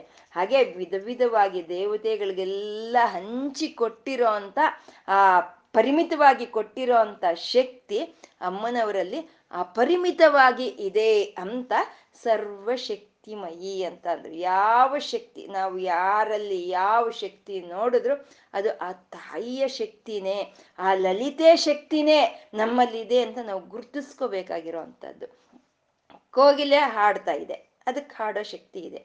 ನವಿಲು ನಾಟ್ಯ ಮಾಡ್ತಾ ಇದೆ. ಅದಕ್ಕೆ ನಾಟ್ಯ ಮಾಡೋ ಶಕ್ತಿ ಇದೆ. ಮನುಷ್ಯರಿಗೆ ವಾಕ್ ಶಕ್ತಿ ಇದೆ, ಮಾತಾಡ್ತಾ ಇದ್ದಾರೆ. ಆದ್ರೆ ಮನುಷ್ಯರಿಗೆ ಈ ಶಕ್ತಿನೇ ಇದೆ. ಆ ಕೋಗಿಲೆ ಏನಾಗಂತ ಅದು ನಾಟ್ಯ ಮಾಡಲ್ಲ. ಅಥವಾ ನವಿಲು ಏನು ಹಾಗಂತ ಹಾಡು ಹೇಳಕ್ ಸಾಧ್ಯ ಇಲ್ಲ. ಆದ್ರೆ ಅಮ್ಮನವರಲ್ಲಿ ಈ ಎಲ್ಲಾ ಶಕ್ತಿಗಳು ಆ ಲಲಿತೆಯಲ್ಲೇ ಇದೆ ಅಂತ ಸರ್ವಶಕ್ತಿಮಯಿ ಅಂತ ಹೇಳಿದ್ರು. ಅಂದ್ರೆ ಸರ್ವ ದೇವತಾ ಶಕ್ತಿ, ಸರ್ವ ಮಂತ್ರ ಶಕ್ತಿ, ಸರ್ವ ಪದಾರ್ಥದ ಶಕ್ತಿ ಯಾರಲ್ಲಿ ಇದೆಯೋ ಅವಳೇ ಸರ್ವಶಕ್ತಿಮಯಿ ಅಂತಂದ್ರು ಆ ಸರ್ವಶಕ್ತಿಮಯಿ ಆದ ಅಮ್ಮನವರು ಸರ್ವಮಂಗಳ ಅಂತ ಇದ್ದಾರೆ, ಸರ್ವಮಂಗಳ. ಅಂದ್ರೆ ಶಕ್ತಿ ಇದ್ರೆ ಆಗೋಯ್ತಾ? ಆ ಶಕ್ತಿ ಇದ್ರೆ ಸಾಲಲ್ಲ, ಆ ಶಕ್ತಿ ಅನ್ನೋದು ಮಂಗಳವನ್ನು ಉಂಟು ಮಾಡಬೇಕು, ಶುಭವನ್ನು ಉಂಟು ಮಾಡಬೇಕು. ಇವಾಗ ಕರ್ಣನಲ್ಲಿ ಶಕ್ತಿ ಇತ್ತು, ಅರ್ಜುನನಲ್ಲಿ ಶಕ್ತಿ ಇತ್ತು. ಆದ್ರೆ ಇಬ್ರು ಶಕ್ತಿ ಒಂದೇನಾ? ಅರ್ಜುನನ ಶಕ್ತಿ ಮಂಗಳಕರವಾಗಿತ್ತು. ಸಮಸ್ತ ಪ್ರಾಣಿಕೋಟಿಗೂ ಮಂಗಳವನ್ನು ತಂದುಕೊಡ್ತಾ ಇತ್ತು. ಹಾಗೆ ಸರ್ವಶಕ್ತಿಮಯಿ ಆದ ಅಮ್ಮನವರು ಸರ್ವಮಂಗಳ, ಸಮಸ್ತವಾದ ಮಂಗಳವನ್ನ ಈ ಪ್ರಾಣಿ ಪ್ರಕೃತಿಗೆ ಉಂಟು ಮಾಡ್ತಾ ಇದ್ದಾರೆ ಅಂತ ಅವಳನ್ನ ಸರ್ವಮಂಗಳ ಅಂತ ಕೀರ್ತಿಸ್ತಾ ಇದ್ದಾರೆ. ನಮ್ಗೆ ಈ ನಾಮಗಳಲ್ಲಿ ಸರ್ವಶಕ್ತಿಮಯಿ ಸರ್ವಮಂಗಳ ಅಂತ ನಮ್ಗೆ ಈ ತೋರಿಸ್ತಾ ಇರೋಂಥ ನಾಮಗಳಲ್ಲಿ ಆ ತಾಯಿ ಯಾರಲ್ಲಿ ಏನು ಶಕ್ತಿ ಇದ್ರು ಅದು ಆ ತಾಯಿ ಇದೆ ಅಂತ ನಾವು ಗುರುತಿಸ್ಬೇಕು. ಯಾವ ಶಕ್ತಿನಾದ್ರೂ ಸರಿ ನಮ್ಗೆ ಒಂದು ಮಂಗಳವನ್ನು ಉಂಟು ಮಾಡ್ತಾ ಇದೆ ಅಂದ್ರೆ ಆ ಮಂಗಳವನ್ನು ಉಂಟು ಮಾಡ್ತಾ ಇರೋವಂಥವಳು ಅವಳು ಸರ್ವಮಂಗಳೆ ಅಂತ ನಾವು ಗುರ್ತಿಸ್ಕೋಬೇಕು ಅಂತ ನಮ್ಗೆ ಈ ನಾಮಗಳು ನಮ್ಗೆ ಹೇಳ್ಕೊಡ್ತಾ ಇರೋವಂಥದ್ದು ಯಾಕೆಂದ್ರೆ ಲಲಿತಾ ಸಹಸ್ರನಾಮ ನಾವು ಹೇಳ್ಕೊಳ್ತೀವಿ ನಾಮಗಳನ್ನ ಹೇಳ್ಕೊಳ್ತಾ ಇದೀವಿ. ಅದು ಪ್ರಾಥಮಿಕ ದಶೆಯಲ್ಲಿ ನಾವು ಹೇಳ್ಕೊಳ್ತೀವಿ, ನಾಮಗಳನ್ನು ಹೇಳ್ಕೊಳ್ತೀವಿ. ಆದ್ರೆ ಅದೇ ಪ್ರಾಥಮಿಕ ದಶೆಯಲ್ಲೇ ಇರಕ್ಕಾಗತ್ತ ನಾವು? ಯಾವಾಗಲೂ ಒಂದನೇ ಕ್ಲಾಸ್ನಲ್ಲೇ ಕೂತ್ಕೊಳ್ತೀವ? ಇನ್ನು ಮೇಲೆ ಎರಡು, ಮೂರು ಹೈಸ್ಕೂಲು ಕಾಲೇಜ್ಗೆ ಹೋಗ್ಬೇಕಲ್ವ ನಾವು? ಹೋಗ್ತಾ ಹೋಗ್ತಾ ನಾವು ಆ ನಾಮಗಳಿಗೆ ಅರ್ಥ ಏನು, ಆ ಭಾವ ಏನು, ಈ ಪ್ರಪಂಚದಲ್ಲೆಲ್ಲ ಆ ತಾಯಿಯನ್ನ ನಾವು ಯಾವ ರೀತಿ ನಾವು ನೋಡಬೇಕು ಅಂತ ಭಾವನೆ ಮಾಡಿಕೊಂಡು ನಾವು ಈ ನಾಮಗಳನ್ನ ಹೇಳ್ಕೊಳ್ಳೋ ಅಂತದನ್ನೇ ಪಾರಾಯಣೆ ಅಂತ ಹೇಳ್ತಾರೆ. ಸುಮ್ಮನೆ ನಾವು ನಾಮಗಳು ಹೇಳ್ಕೊಂಡ್ರೆ ಅದು ಪಾರಾಯಣೆ ಆಗಲ್ಲ. ಭಾವಪೂರ್ವಿಕವಾಗಿ ನಾವು ಅದು ಅನುಭವಿಸ್ಬೇಕು. ಆ ತಾಯಿಯನ್ನ ಎಲ್ಲಿ ಶಕ್ತಿ ನೋಡಿದ್ರು ಆ ತಾಯಿ ಅಂತ ನಾವು ನಮಸ್ಕಾರ ಮಾಡಬೇಕು. ಯಾವ ಶಕ್ತಿ ನಮಗೆ ಮಂಗಳವನ್ನು ಉಂಟು ಮಾಡ್ತಾ ಇದ್ರು ಅದ ಸರ್ವ ಮಂಗಳೇ ಅಂತ ಹೇಳಿ ನಾವು ನಮಸ್ಕಾರ ಮಾಡಬೇಕು. ಇದು ನಮ್ಗೆ ಚೆನ್ನಾಗಿ ಅಭ್ಯಾಸ ಆಗಿದೆ ಅಲ್ವಾ? ನಮ್ಗೆ ದೊಡ್ಡವರು ಅಭ್ಯಾಸ ಮಾಡಿಸ್ಬಿಟ್ಟಿದ್ದಾರೆ. ಇದನ್ನ ಪ್ರಕೃತಿಯಲ್ಲಿ ನಮ್ಗೆ ಮುನ್ನೂರಾರು ಮೂವತ್ನಾಲ್ಕು ಕೋಟಿ ದೇವತೆಗಳಿದ್ದಾರೆ. ಮೂವತ್ನಾಲ್ಕು ಕೋಟಿ ದೇವತೆಗಳಿಗೂ ನಾವು ನಮಸ್ಕಾರ ಮಾಡ್ತೀವಿ. ಯಾಕೆ ಮಾಡ್ತಾ ಇದ್ದೀವಿ ಅಂದರೆ ಆ ಶಕ್ತಿಗಳು ನಮಗೆ ಮಂಗಳವನ್ನು ಉಂಟು ಮಾಡ್ತಾ ಇದೆ. ನಮಗೆ ಕ್ಷೇಮವನ್ನು ಉಂಟು ಮಾಡ್ತಾ ಇದೆ. ಆ ಮಂಗಳವನ್ನು ಯಾರು ಉಂಟು ಮಾಡ್ತಾರೋ, ಕ್ಷೇಮವನ್ನು ಯಾರು ಉಂಟು ಮಾಡ್ತಾರೋ ಅಂತ ಅವ್ರಿಗೆ ಕೈ ಎತ್ತಿ ನಾವು ನಮಸ್ಕಾರ ಮಾಡೋ ಅಂಥದ್ದೇ ಒಂದು ಸಂಸ್ಕಾರ ಅಂತ ಹೇಳೋದು. ಇದನ್ನೇ ಕೃತಜ್ಞತೆ ಅಂತ ಹೇಳ್ತೀವಿ. ಬೇರೆ ವಿದೇಶಿಯರು ಹೇಳ್ತಾರೆ, ಅಯ್ಯೋ, ನಿಮ್ಗೆ ಒಬ್ಬ ದೇವನಲ್ಲ ನಿಮ್ಗೆ ಅನೇಕವಾದ, ನಾನಾ ವಿಧವಾದ ದೇವತೆಗಳು ನಿಮ್ಗೆ ಅಂತ ಹೇಳ್ತಾರೆ. ಹೌದು, ಅದೇ ನಮ್ ದೊಡ್ಡಸ್ತಿಕೆ ಅಂತ ನಾವು ಹೇಳ್ಬೇಕು. ನಮ್ಗೆ ಯಾವ್ಯಾವ ಶಕ್ತಿ ನಮ್ಗೆ ಒಂದು ಕ್ಷೇಮವನ್ನುಂಟು ಮಾಡ್ತಾ ಇದೆಯೋ ಯಾವ ಶಕ್ತಿ ನಮ್ಗೆ ಶುಭವನ್ನುಂಟು ಮಾಡ್ತಾ ಇದೆಯೋ ಅದೆಲ್ಲ ಆ ಸರ್ವಮಂಗಳೆಯ ಶಕ್ತಿನೇ ಅಂತ ಹೇಳ್ತಾ ನಾವು ನಮಸ್ಕಾರ ಮಾಡಬೇಕು. ಯಾವ ರೀತಿ ಆ ತಾಯಿ ಬಂದ್ರು ಯಾವ ರೀತಿ ನಮ್ಗೆ ಕ್ಷೇಮ ಉಂಟು ಮಾಡಿದ್ರು ಅದು ಆ ತಾಯಿಯಿಂದನೇ ಆಗ್ತಾ ಇದೆ ಅಂತ ನಾವು ತಿಳ್ಕೊಳ್ಳೋ ಅಂಥದ್ದೇ ಲಲಿತಾ ಸಹಸ್ರನಾಮ ಪಾರಾಯಣನೇ. ಬೆಳಗ್ಗೆ ಎದ್ರೆ ಆಕಾಶದಲ್ಲಿ ಸೂರ್ಯನು ಬರ್ತಾನೆ. ಶ್ರೀಚಕ್ರ ಸ್ವರೂಪನಾಗಿ ಬರ್ತಾನೆ. ಆ ಸೂರ್ಯನ ಬಂದಾಗ ನಾವು, ಅಮ್ಮ ಬಂದ್ಯಾ? ಈ ರೂಪದಲ್ಲಿ ಬಂದ್ಯಾ? ನನ್ನ ಎಬ್ಸಕ್ ಬಂದ್ಯಾ? ನನ್ಗೆ ಆಹಾರ ಕೊಡಕ್ ಬಂದ್ಯಾ? ತಾಯಿ ನಿನ್ಗೊಂದು ನಮಸ್ಕಾರ ಅಂತ ಹೇಳೋಗಾಗ್ಬೇಕು ರಾತ್ರಿ ಆಯ್ತು. ಅಮ್ಮ ಬಂದ್ಯಾ? ನನ್ಗೆ ಸುಸ್ತಾಗಿದೆ, ನಂಗೆ ಸಾಕಾಗಿದೆ ಅಂತ ಹೇಳಿ ನನ್ನ ಮಲಗಿಸಿ ನಂಗೆ ವಿಶ್ರಾಂತಿ ಕೊಡೋಕ್ ಬಂದ್ಯಾ ಅಂತ ಹೇಳ್ಬೇಕು. ಒಂದು ಗಾಳಿ ತಗಲ್ತು, ತಣ್ಣಗೆ ಬಂದು ತಂದ್ರೆ ಅಮ್ಮ ನನ್ನನ್ನು ಅಪ್ಕೊಂಡಿಯಾ ತಾಯಿ ನೀನು? ಸರ್ವಮಂಗಳೇ ಅಂತ ನಾವು ನಮಸ್ಕಾರ ಹೇಳ್ಬೇಕು. ಒಂದು ಬಾಯರ್ಕೆ ಆಗ್ತಾ ಇದೆ, ಒಂದು ನೀರು ಕುಡಿತಾ ಇದ್ವಿ, ತಾಯಿ ನೀನ್ ಈ ರೂಪದಲ್ಲಿ ಬಂದ್ಯಾ ಅಂತ ಅಂದ್ರೆ ನಾವು ಏನು ನೋಡಿದ್ರು, ಯಾವ ಶಕ್ತಿಯನ್ನು ನೋಡಿದ್ರು, ಯಾವ ಮಂಗಳಕರವಾದಂತ ಒಂದು ವಸ್ತುವನ್ನ ನಾವು ನೋಡಿದ್ರು, ಅದು ತಾಯಿ ನೀನೇ ಅಂತ ಹೇಳ್ತಾ ನಾವು ನಮಸ್ಕಾರ ಮಾಡೋ ಹಾಗೆ ಮಾಡೋ ಅಂಥದ್ದೇ, ಅದೇ ಸರ್ವ ಮಂಗಳ ಎಲ್ಲದಕ್ಕೂ, ಎಲ್ಲರಿಗೂ ಆ ಕ್ಷಣದಲ್ಲಾದ್ರೂ ಸರಿ ಮಂಗಳವನ್ನು ಉಂಟು ಮಾಡ್ತಾ ಇದ್ದಾಳೆ ಆ ತಾಯಿ ಅಂತ ಸರ್ವ ಮಂಗಳ. ಸೂರ್ಯನ ಬೆಳಗ್ಗೆ ಎದ್ದು ಸೂರ್ಯ ಬರ್ತಾ ಇದ್ದಾನೆ. ಆ ಶ್ರೀಚಕ್ರ ಸ್ವರೂಪವಾಗಿ ಬರ್ತಾ ಇದ್ದಾನೆ. ಅದಕ್ಕಿನ್ನ ಇನ್ನು ಶ್ರೀಚಕ್ರ ಏನು? ಆ ಶ್ರೀಚಕ್ರವನ್ನು ನೋಡಿ, ಆ ಸೂರ್ಯ ಭಗವಂತನನ್ನ ನೋಡಿ ನಾವು ಬೇಕಾದ್ರೆ ಶಿವ ಅಂತ ನಮಸ್ಕಾರ ಮಾಡ್ಬೋದು, ಅಮ್ಮ ಅಂತ ನಮಸ್ಕಾರ ಮಾಡೋದು ಅಥವಾ ನಾರಾಯಣ ಸೂರ್ಯ ನಾರಾಯಣ ಅಂತನಾದ್ರೂ ನಮಸ್ಕಾರ ಮಾಡ್ಬೋದು. ಯಾಕೆಂದ್ರೆ ಅವನೇ ನಮ್ಗೆ ಸಮಸ್ತವಾದ ಮಂಗಳವನ್ನು ಕೊಡ್ತಾ ಇದ್ದಾನೆ. ಆ ಸೂರ್ಯನಲ್ಲಿ ಇರೋ ಅಂತ ಮಂಗಳವನ್ನು ಉಂಟು ಮಾಡೋ ಅಂತ ಆ ಗುಣವೇ ಸರ್ವಮಂಗಳೇ ಅಂತ ಹೇಳಿದ್ರು. ಆ ಮಂಗಳಾನಾಂಚ ಮಂಗಳಂ, ಮಂಗಳವನ್ನು ಉಂಟು ಮಾಡೋದ್ರಲ್ಲಿ ಆ ಮಂಗಳಕರವಾಗಿ ಇರೋಂಥ ತಾಯಿ ಅವಳು ಸರ್ವಮಂಗಳೇ ಅಂತ. ಅದಕ್ಕೆ ಸೂರ್ಯ ಬೆಳಗ್ಗೆ ಹುಟ್ಟೋ ಅಂತ ಸಮಯವನ್ನ ಉಷಾ ಸಮಯ ಅಂತ ಕರಿತೀವಿ ನಾವು. ಆ ಉಷಾ ಸಮಯವನ್ನ ವೇದಗಳು ಕರೆಯುತ್ತೆ, ಸರ್ವಮಂಗಳ ಅಂತ ಕರೆಯುತ್ತೆ. ಆ ಉಷಾ ಸಮಯದಲ್ಲಿ ಹೇಗಿರುತ್ತೆ? ಕುಂಕುಮದ ಬಣ್ಣದಲ್ಲಿ ಇರುತ್ತೆ. ಆ ಕಿರಣಗಳು ಹೇಗಿರುತ್ತೆ? ಹರಿಶಿಣದ ಬಣ್ಣದಲ್ಲಿ ಇರುತ್ತೆ. ಅದಕ್ಕೆ ಹರಿಶಿಣ ಕುಂಕುಮ ಮಂಗಳಕರವಾದಂಥ ಒಂದು ಮಂಗಳ ದ್ರವ್ಯಗಳು ಅಂತ ಹೇಳೋದು. ಯಾವುದು ಮಂಗಳಕರವಾಗಿ ನಾವು ನೋಡಿದ್ರು ಅದನ್ನ ನಾವು ಕೈ ಎತ್ತಿ ಸರ್ವಮಂಗಳೇ ನೀನು ಅಂತ ನಾವು ನಮಸ್ಕಾರ ಮಾಡ್ಬೇಕು. ಯಾವುದನ್ನು ನೋಡಿದ್ರು ಸರಿ. ಇದು ವೇದಗಳು ಕೆಲವು ಒಂದು ಇದನ್ನ ಹೇಳಿದೆ ನಮ್ಗೆ.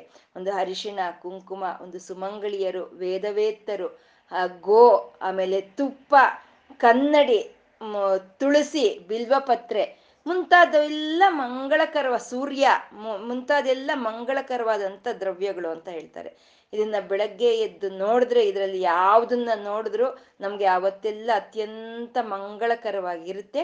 ಈ ಎಲ್ಲಾ ಮಂಗಳ ದ್ರವ್ಯಗಳಲ್ಲೂ ಆ ಸರ್ವ ಮಂಗಳನೆ ಇದ್ದಾಳೆ ಅಂತ ನಾವು ನಮಸ್ಕಾರ ಮಾಡ್ಕೊಳ್ಳೋ ಅಂಥದ್ದು ಅದೇ ಯದ್ಯದ್ ವಿಭೂತಿ ಮರ್ಜತ್ವಂ ಶ್ರೀಮತೂರ್ಜಿತಮೇವ ಅಂತ ಕೃಷ್ಣ ಹೇಳಿರುವಂಥದ್ದು. ಎಲ್ಲೆಲ್ಲಿ ನೀನು ಶುಭಕರವಾಗಿರೋದನ್ನ ನೋಡಿದ್ರು ಅದು ಆ ಸರ್ವಮಂಗಳೆಯ ಒಂದು ಚೈತನ್ಯವೇ ಅಂತ ನಾವು ಕೈ ಎತ್ತಿ ನಮಸ್ಕಾರ ಮಾಡ್ಬೇಕಿರೋ ಅಂಥದ್ದು ಸರ್ವಮಂಗಳ ಮಾಂಗಲ್ಯೇ ಶಿವೆ, ಸರ್ವಾರ್ಥ ಸಾಧಕೆ, ಶರಣ್ಯೇ ತ್ರಯಂಬಕೆ ಗೌರಿ, ನಾರಾಯಣಿ ನಮಸ್ತೆ. ಆ ಸರ್ವಶಕ್ತಿಮಯಿ ಆದಂತ ಆ ತಾಯಿ ಸರ್ವಕ್ಕೂ ಮಂಗಳವನ್ನು ಉಂಟು ಮಾಡ್ತಾ ಇದ್ದಾಳೆ ಅಂತ ಸರ್ವಮಂಗಳ ಅಂತಂದ್ರು. ಏನ್ ತಾಯಿ ತಾಯಿಯ ದೊಡ್ಡಸ್ತಿಕೆ? ಏನ್ ಸರ್ವಮಂಗಳ ಇದು ಅಂತ ಯಾರೋ ಒಬ್ಬ ಒಬ್ಬ ಮಹಾತ್ಮರ ಹತ್ರ ಕೇಳಿದ್ನಂತೆ, ಏನ್ ಎಲ್ಲದಕ್ಕೂ ಮಹಾದೇವ ಮಹಾದೇವ ಅಂತೀರಲ್ವ ನೀವು? ಏನ್ ಮಹಾದೇವನ್ಗೂ, ಮನುಷ್ಯನಿಗೂ ಏನ್ ವ್ಯತ್ಯಾಸ ಇದೆ? ಮಹಾದೇವನು ಸೃಷ್ಟಿ ಮಾಡ್ತಾ ಇದ್ದಾನೆ, ಮನುಷ್ಯನು ಸೃಷ್ಟಿ ಮಾಡ್ತಾ ಇದ್ದಾನೆ, ಮನುಷ್ಯನ ಎಷ್ಟು ಸೃಷ್ಟಿ ಮಾಡ್ತಾ ಇದ್ದಾನೆ ಅವನು? ಏನ್ ವ್ಯತ್ಯಾಸ ಅಂತ ಅಂದ್ರೆ ಆ ಒಂದು ಮಹಾತ್ಮರು ಹೇಳಿದ್ರಂತೆ, ಹೌದಪ್ಪ, ನೀನ್ ಹೇಳ್ದಾಗೆ ಮಹಾದೇವನು ಸೃಷ್ಟಿ ಮಾಡ್ತಾ ಇದ್ದಾನೆ, ಮನುಷ್ಯನು ಸೃಷ್ಟಿ ಮಾಡ್ತಾ ಇದ್ದಾನೆ, ಆದ್ರೆ ಒಂದೇ ಒಂದು ವ್ಯತ್ಯಾಸ ಇದೆಯಪ್ಪ ಮಹಾದೇವನ್ಗೂ, ಮನುಷ್ಯನ್ಗೂ ಅಂತ. Fish in the water is Mahadeva. Fish in the plate is ಮನುಷ್ಯ ಅಂತ ಹೇಳಿದ್ರಂತೆ ಮಹಾತ್ಮ. ಅಷ್ಟೇ ಸಮಸ್ತವಾದ ಪ್ರಾಣಿಗಳಿಗೂ ಆ ಒಂದು ಮಂಗಳವನ್ನು ಉಂಟು ಮಾಡ್ತಾ ಇರೋ ಅಂತ ತಾಯಿ ಸರ್ವ ಮಂಗಳ ಈ ಸೃಷ್ಟಿಯಲ್ಲಿ ನೋಡಿದ್ರೆ ನಾವು ಯಾವುದು ಮಂಗಳಕರ ಅಲ್ಲ. ಯಾವುದು ಸಣ್ಣದಾಗಿ ಇರುವೆಗಳು ಸಾಲು ಕಟ್ಟಿ ಅವು ನಡ್ಕೊಂಡು ಹೋಗ್ತಾ ಇರುತ್ತೆ. ಅದು ನೋಡಿದ್ರೆ ಎಷ್ಟು ಮಂಗಳಕರ ಅಂತ ಅನ್ಸುತ್ತೆ ನಮಗೆ. ಎಷ್ಟು ಪ್ರಾಣಿಗಳು ಎಷ್ಟು ಪ್ರಾಣಿಗಳು, ಎಷ್ಟು ಪ್ರಕೃತಿ, ಎಲ್ಲವೂ ಮಂಗಳವೇ. ಆ ಎಲ್ಲದಕ್ಕೂ ಮಂಗಳವನ್ನು ಕೊಡ್ತಾ ಇರೋ ಅಂತ ತಾಯಿ ಸರ್ವಮಂಗಳ. ಆ ಸರ್ವಶಕ್ತಿಮಯಿ ಸರ್ವಮಂಗಳ ಅಂತ ಯಾರು ಉಪಾಸನೆ ಮಾಡ್ತಾರೋ ಅಂತ ಅವ್ರಿಗೆ ಸದ್ಗತಿಯನ್ನು ಕೊಡ್ತಾಳೆ ಅಂತ ಸದ್ಗತಿ ಪ್ರದ ಅಂತ ಇದ್ದಾರೆ. ಸದ್ಗತಿ ಪ್ರದ ಸದ್ಗತಿ ಅಂತಂದ್ರೆ ನಾವು ಇವಾಗ ಇರೋದಕ್ಕಿಂತ ಇನ್ನು ಉತ್ತಮವಾದಂತ ಒಂದು ಸ್ಥಾನವನ್ನ ಸೇರ್ಕೊಳ್ಳೋ ಅಂತದನ್ನೇ ಸದ್ಗತಿ ಅಂತ ಹೇಳ್ತೀವಿ. ಇವಾಗ ನಾವು ಮನುಷ್ಯರಾಗಿ ಇಲ್ಲಿ ಬಂದಿದ್ದೀವಿ. ಮನುಷ್ಯರಾಗಿ ನಾವು ಈ ಭೂಮಿ ಮೇಲೆ ಬಂದಿದ್ದೀವಿ. ಆದರೆ ಈ, ಇದು ಸದ್ಗತಿನೇ. ಇದು ಸದ್ಗತಿ ಅಲ್ಲ ಅಂತ ಅಲ್ಲ. ಸದ್ಗತಿನೇ. ಆದರೆ ಇದರಿಂದ ನಾವು ಇನ್ನೂ ಮೇಲಿನ ಒಂದು ಲೋಕ, ಸ್ಥಾನಕ್ಕೆ ಹೋಗಬೇಕು ಅಲ್ವಾ? ಇಲ್ಲೇ ನಿಂತಕ್ಕ, ನಿಂತ್ಕೊಳಕ್ಕಾಗಲ್ಲ. ಇನ್ನು ಮೇಲಿನ ಸ್ಥಾನಗಳಿಗೆ ನಾವು ಹೋಗ್ಬೇಕಾಗತ್ತೆ ಸದ್ಗತಿ ಅಂತಂದರೆ ಅದು ಏನಿದ್ರು ಹೇಗೆ ನಿರ್ಣಯವಾಗುತ್ತೆ ನಮ್ಮ ಒಂದು ಗತಿ ಏನಿನ್ನ ಗತಿ ಅಂತ ಕೇಳ್ತೀವಿ. ಅಂದ್ರೆ ಏನ್ ನನ್ನ ಮಾರ್ಗ ಅಂತ. ನಮ್ಮ ಮುಂದಿನ ಗುರಿ ಏನು ಅಂತ. ನಮ್ಮ ಮುಂದಿನ ಗುರಿಯನ್ನ, ನಮ್ಮ ಮುಂದಿನ ದಾರಿಯನ್ನ ನಿರ್ದೇಶನ ಮಾಡೋದು ನಾವು ಮಾಡೋ ಅಂತ ಕೆಲ್ಸಗಳು. ನಾವು ಮಾಡೋ ಅಂತ ಕೆಲ್ಸಗಳ ಮೇಲೆ ನಮ್ಮ ಮುಂದಿನ ಗತಿ ಏನು ಅನ್ನೋದು ನಿರ್ದೇಶವಾಗಿರುತ್ತೆ. ಈ ಸದ್ಗತಿ ನಾವು ಈ ಭೂಮಿ ಮೇಲೆ ಇದೀವಿ. ಭೂಮಿ ಮೇಲೆ ನಾವು ಇದೀವಿ ಅಂದ್ರೆ ಇದು ಸದ್ಗತಿನೇ. ಆದ್ರೆ ಇನ್ನೂ ಸದ್ಗತಿ ನಾವು ಪಡ್ಕೋಬೇಕು ಅಲ್ವಾ? ಅದ್ ಪಡ್ಕೋಬೇಕು ಅಂತಂದ್ರೆ ಈ ಮನುಷ್ಯ ಜನ್ಮದಲ್ಲಿ ಮಾತ್ರನೇ ಸಾಧ್ಯ ಆಗುತ್ತೆ. ಮನುಷ್ಯನ ಜನ್ಮ ಬರ್ಬೇಕು ಅಂದ್ರೆ ಇದೇನು ಒಂದು ಸುಲಭವಾದಂತ ಮಾತಲ್ಲ. ಅತ್ಯಂತ ಕಷ್ಟತರಿಂದ ಕೂಡಿರೋ ಅಂತ ಮಾತು ಇದು. ಎಷ್ಟೋ ಜನ್ಮಗಳನ್ನ ನಾವು ಎಷ್ಟೋ ಜನ್ಮಗಳು, ಎಷ್ಟೋ ಜನ್ಮಗಳನ್ನ ನಾವು ದಾಟ್ಕೊಂಡು ದಾಟ್ಕೊಂಡು ದಾಟ್ಕೊಂಡು ಇವಾಗ ಭೂಮಿ ಮೇಲೆ ಇವಾಗ ಈ ರೀತಿ ಮನುಷ್ಯರಾಗಿ ಬಂದಿದ್ದೀವಿ. ಇದು ಸದ್ಗತಿನೇ. ಅಂದ್ರೆ ಎಷ್ಟೋ ದಾಟ್ಕೊಂಡು ಇಲ್ಲಿ ಬಂದಿದ್ದೀವಿ. ಇಲ್ಲಿ ದಾಟಿ ಇಲ್ಲಿ ಬಂದಿದ್ದೀವಿ ಅಂದ್ರೆ ಇಲ್ಲಿಂದ ಇನ್ನೂ ನಮ್ಗೆ ಸದ್ಗತಿ ಸಿಕ್ಕಬೇಕು ಮನುಷ್ಯರಾಗಿ ಹುಟ್ಟಿದ ಮೇಲೆ ನಮ್ಗೆ ಶ್ರೀವಿದ್ಯೆ ಅನ್ನೋದು ಸಿಕ್ಕಿದ್ರೆ ನಮ್ಗೆ ಮೋಕ್ಷ ಅನ್ನೋದು ಖಂಡಿತವಾಗಿ ಸಿಕ್ಕುತ್ತಂತೆ. ಶ್ರೀವಿದ್ಯೆ ಅಂದ್ರೆ ಲಲಿತಾ ಸಹಸ್ರನಾಮ, ಲಲಿತಾ ಪಾಕ್ಯನ ಸ ಸಮಸ್ತ ಕಾಲದಲ್ಲೂ ಆ ಲಲಿತೆಯನ್ನು ನಾವು ನೆನೆಸ್ಕೊಳ್ಳೋ ಅಂಥದ್ದು. ಆ ಲಲಿತೆಯನ್ನು ಯಾರು ನೆನೆಸ್ಕೊಳ್ತಾ ಇರ್ತಾರೋ ಆ ಲಲಿತೆಯನ್ನ ಯಾರು ಉಪಾಸನೆ ಮಾಡ್ತಾ ಇರ್ತಾರೋ ಅಂಥವ್ರಿಗೆ ಮೋಕ್ಷ ಖಂಡಿತನಂತೆ, ಮೋಕ್ಷ ಖಂಡಿತ ಸಿಕ್ಕುತ್ತಂತೆ. ಅಂದ್ರೆ ಲಲಿತಾ ಒಂದು ನಾಮವನ್ನು ಹೇಳ್ಕೊಳ್ತಾ ಇದ್ದ ತಕ್ಷಣ ಮೋಕ್ಷ ಸಿಕ್ಬಿಡುತ್ತಾ ಅಂದ್ರೆ ನಮ್ಮ ಸಾಧನೆ ಇರಬೇಕು, ನಮ್ಮ ಸಾಧನೆ ಇರಬೇಕು. ಇವಾಗ ಐ ಐ ಟಿನಲ್ಲಿ ಒಂದು ಗ್ರ್ಯಾಜುಯೇಷನ್ ಮಾಡಬೇಕು ಅಂತ ನಮ್ಗೆ ಆಸೆ ಇದೆ. ಒಂದು ಎಂಟ್ರೆನ್ಸ್ ಬರಿತೀವಿ ಎಂಟ್ರೆನ್ಸ್ ಅಲ್ಲಿ ಪಾಸ್ ಆದ್ವಿ. ಅವಾಗ ಐ ಐ ಟಿನಲ್ಲಿ ಓದಿ ನಾವು ಗ್ರ್ಯಾಜುಯೇಷನ್ ಪಡ್ಕೋಬೋದು ಅನ್ನೋ ಅರ್ಹತೆ ನಮ್ಗೆ ಬರುತ್ತೆ. ಆ ಎಂಟ್ರೆನ್ಸ್ನಲ್ಲಿ ನಾವು ಪಾಸ್ ಆದ್ರೆ. ಮತ್ತೆ ಅಲ್ಲಿ ಕಷ್ಟಪಟ್ಟು ನಾವು ಓದಿ ಪಾಸ್ ಆದ್ರೆ ಅಲ್ಲಿ ಅವಾಗ ನಮಗೆ ಆ ಡಿಗ್ರಿ ಅನ್ನೋದು ನಮ್ಗೆ ಸಿಕ್ಕುತ್ತೆ. ಇವಾಗ ಲಲಿತಾ ಸಹಸ್ರನಾಮ ಶ್ರೀವಿದ್ಯೆ ನಮ್ಗೆ ಸಿಕ್ಕಿದೆ ಅಂದ್ರೆ ಮೋಕ್ಷ ಪಡ್ಕೊಳ್ಳೋ ಅರ್ಹತೆ ಇದೆ, ನಮಗೆಲ್ಲ ಇದೆ ಆ ಮೋಕ್ಷವನ್ನು ಪಡ್ಕೊಳ್ಳೋದು. ಆದರೆ ಸಾಧನೆ ಮಾಡಬೇಕು. ಸಾಧನೆ ಮಾಡ್ತಾ ಇನ್ನ ಒಂದು ಮುಂದಿನ ಒಂದು ಲೋಕಗಳಿಗೆ, ಮುಂದಿನ ಉತ್ತಮವಾದ ಜನ್ಮಗಳಿಗೆ ಸೇರ್ಕೊಳ್ತೀವ ಅಥವಾ ಅಧೋಗತಿಗೆ ಹೋಗ್ತೀವ ಅನ್ನೋದು ಅದು ನಮ್ಮ ಕೈಯಲ್ಲೇ ಇರುತ್ತೆ. ನಮ್ಮ ಕಾರ್ಯಗಳೇ ನಮಗೆ ಅದು ಸೂಚನೆ ಮಾಡುತ್ತೆ. ಮೊಟ್ಟ ಮೊದಲನೆಯ ಜನ್ಮ ಅಂತಂದ್ರೆ ಶಿಲಾ ಜನ್ಮ ಅಂತ ಹೇಳ್ತಾರೆ ಶಿಲಾ ಜನ್ಮ ಅಂದ್ರೆ ಕಲ್ಲು, ಕಲ್ಲುಗಳು, ಪರ್ವತಗಳಾಗಿ ಹುಟ್ಟೋ ಅಂತದ್ದು ಆ ಕಲ್ಲು ಪರ್ವತಗಳಲ್ಲಿ ಒಂದು ಸಾಲಿಗ್ರಾಮ ಉತ್ತಮವಾಗಿರೋದು ಅಂತ ಹೇಳ್ತಾರೆ. ಅಂದ್ರೆ ಒಂದು ಸಾಲಿಗ್ರಾಮವಾಗಿ, ಅಂದ್ರೆ ಇವಾಗ ಒಂದು ಈಶ್ವರನ ಒಂದು ಲಿಂಗ ಅಂತ ಇಟ್ಕೊಳ್ಳಿ. ಅದು ಕಲ್ಲಿಂದಾನೇ ಅಲ್ವಾ ಮಾಡಿರೋದೆ? ಕಲ್ಲಿಂದಾನೇ ಮಾಡಿದ್ದಾರೆ. ಆ ಕಲ್ಲಿನಲ್ಲಿ ಶಿವಶಕ್ತೈಕ್ಯವಾದ ಶಕ್ತಿ ಇದೆ. ಸೃಷ್ಟಿ ಸ್ಥಿತಿ ಲಯ ಕಾರ್ಯಗಳನ್ನು ಮಾಡಬಲ್ಲಂತ ಶಕ್ತಿ ಆ ಕಲ್ಲಿನಲ್ಲಿ ಇದೆ ಅಂತ ಈ ಪೂಜೆ ಮಾಡಿದ್ರೆ ಆ ಕಲ್ಲಿಗೆ ಮೋಕ್ಷ ಸಿಕ್ಕುತ್ತಂತೆ. ಯಾಕೆಂದ್ರೆ ಅದೇ ಶಿವಶಕ್ತೈಕ್ಯ ಅಂತ ಪೂಜೆ ಮಾಡ್ತಾ ಇದ್ರೆ ಅದು ಸಿಕ್ಕುತ್ತೆ ಅಂತ. ಆ ಕಲ್ಲಿನ ಜನ್ಮ ಆದ್ಮೇಲೆ ನಮ್ಗೆ ಬರೋ ಅಂತದ್ದು ಅಂದ್ರೆ ಒಂದು ಸಣ್ಣ ಸಣ್ಣ ಗಿಡಗಳು, ಒಂದು ಬಳ್ಳಿಗಳು, ಒಂದು ಕ್ರೀಪರ್ಸ್ ಅಂತೀವಲ್ವ? ಮತ್ತೆ ಒಂದು ಗೊಂಚಲು ಗೊಂಚಲಾಗಿ ಬರೋ ಅಂಥವು ಆ ಆ ಜನ್ಮ ಬರುತ್ತೆ. ಅದರಲ್ಲಿ ಬಿಟ್ಟಿರೋ ಅಂಥ ಹೂವನ್ನ ಯಾರಾದ್ರೂ ಸರಿ ತಗೊಂಡೋಗಿ ಅಮ್ಮನವರ ಮುಡಿಗೋ, ಸ್ವಾಮಿ ಪಾದಗಳಿಗೋ ಸೇರಿಸಿದ್ರೆ ಆವಾಗ ಆ ಗಿಡಗಳಿಗೆ ಸದ್ಗತಿ ಬರುತ್ತಂತೆ. ಅದಾದ್ಮೇಲೆ ವೃಕ್ಷಗಳು, ಯಾವ ವೃಕ್ಷಕ್ಕೆ ನಾವು ಮೂಲತೋ ಬ್ರಹ್ಮರೂಪಾಯ, ಮಧ್ಯತೋ ವಿಷ್ಣು ರೂಪಾಯ ಅಗ್ರತೋ ಶಿವರೂಪಾಯ ಅಂತ ನಾವು ಯಾವ ವೃಕ್ಷಗಳಿಗೆ ನಾವು ಪೂಜೆ ಮಾಡ್ತೀವೋ ಆ ವೃಕ್ಷಕ್ಕೆ ಸದ್ಗತಿ ಸಿಕ್ಕುತ್ತಂತೆ ಆಮೇಲೆ ಬರುವಂಥವು ಜಲಚರಗಳು ಅಂತ ಹೇಳ್ತೀವಿ. ಅಂದ್ರೆ ನೀರಿನಲ್ಲಿ ಇರುವಂತ ಒಂದು ಸಣ್ಣ ಸಿಂಗಲ್ ಸಿಲ್ಡ್ ಅಮೀಬಾ ಅಂತ ಕರಿತೀವಲ್ವ? ಅದರಿಂದ ಹಿಡಿದು ಆ ನೀರಿನಲ್ಲಿ ಇರುವಂತವುಗಳು ಪ್ರಾಣಿಗಳಾಗಿ ಹುಟ್ಟುತ್ತಾರೆ.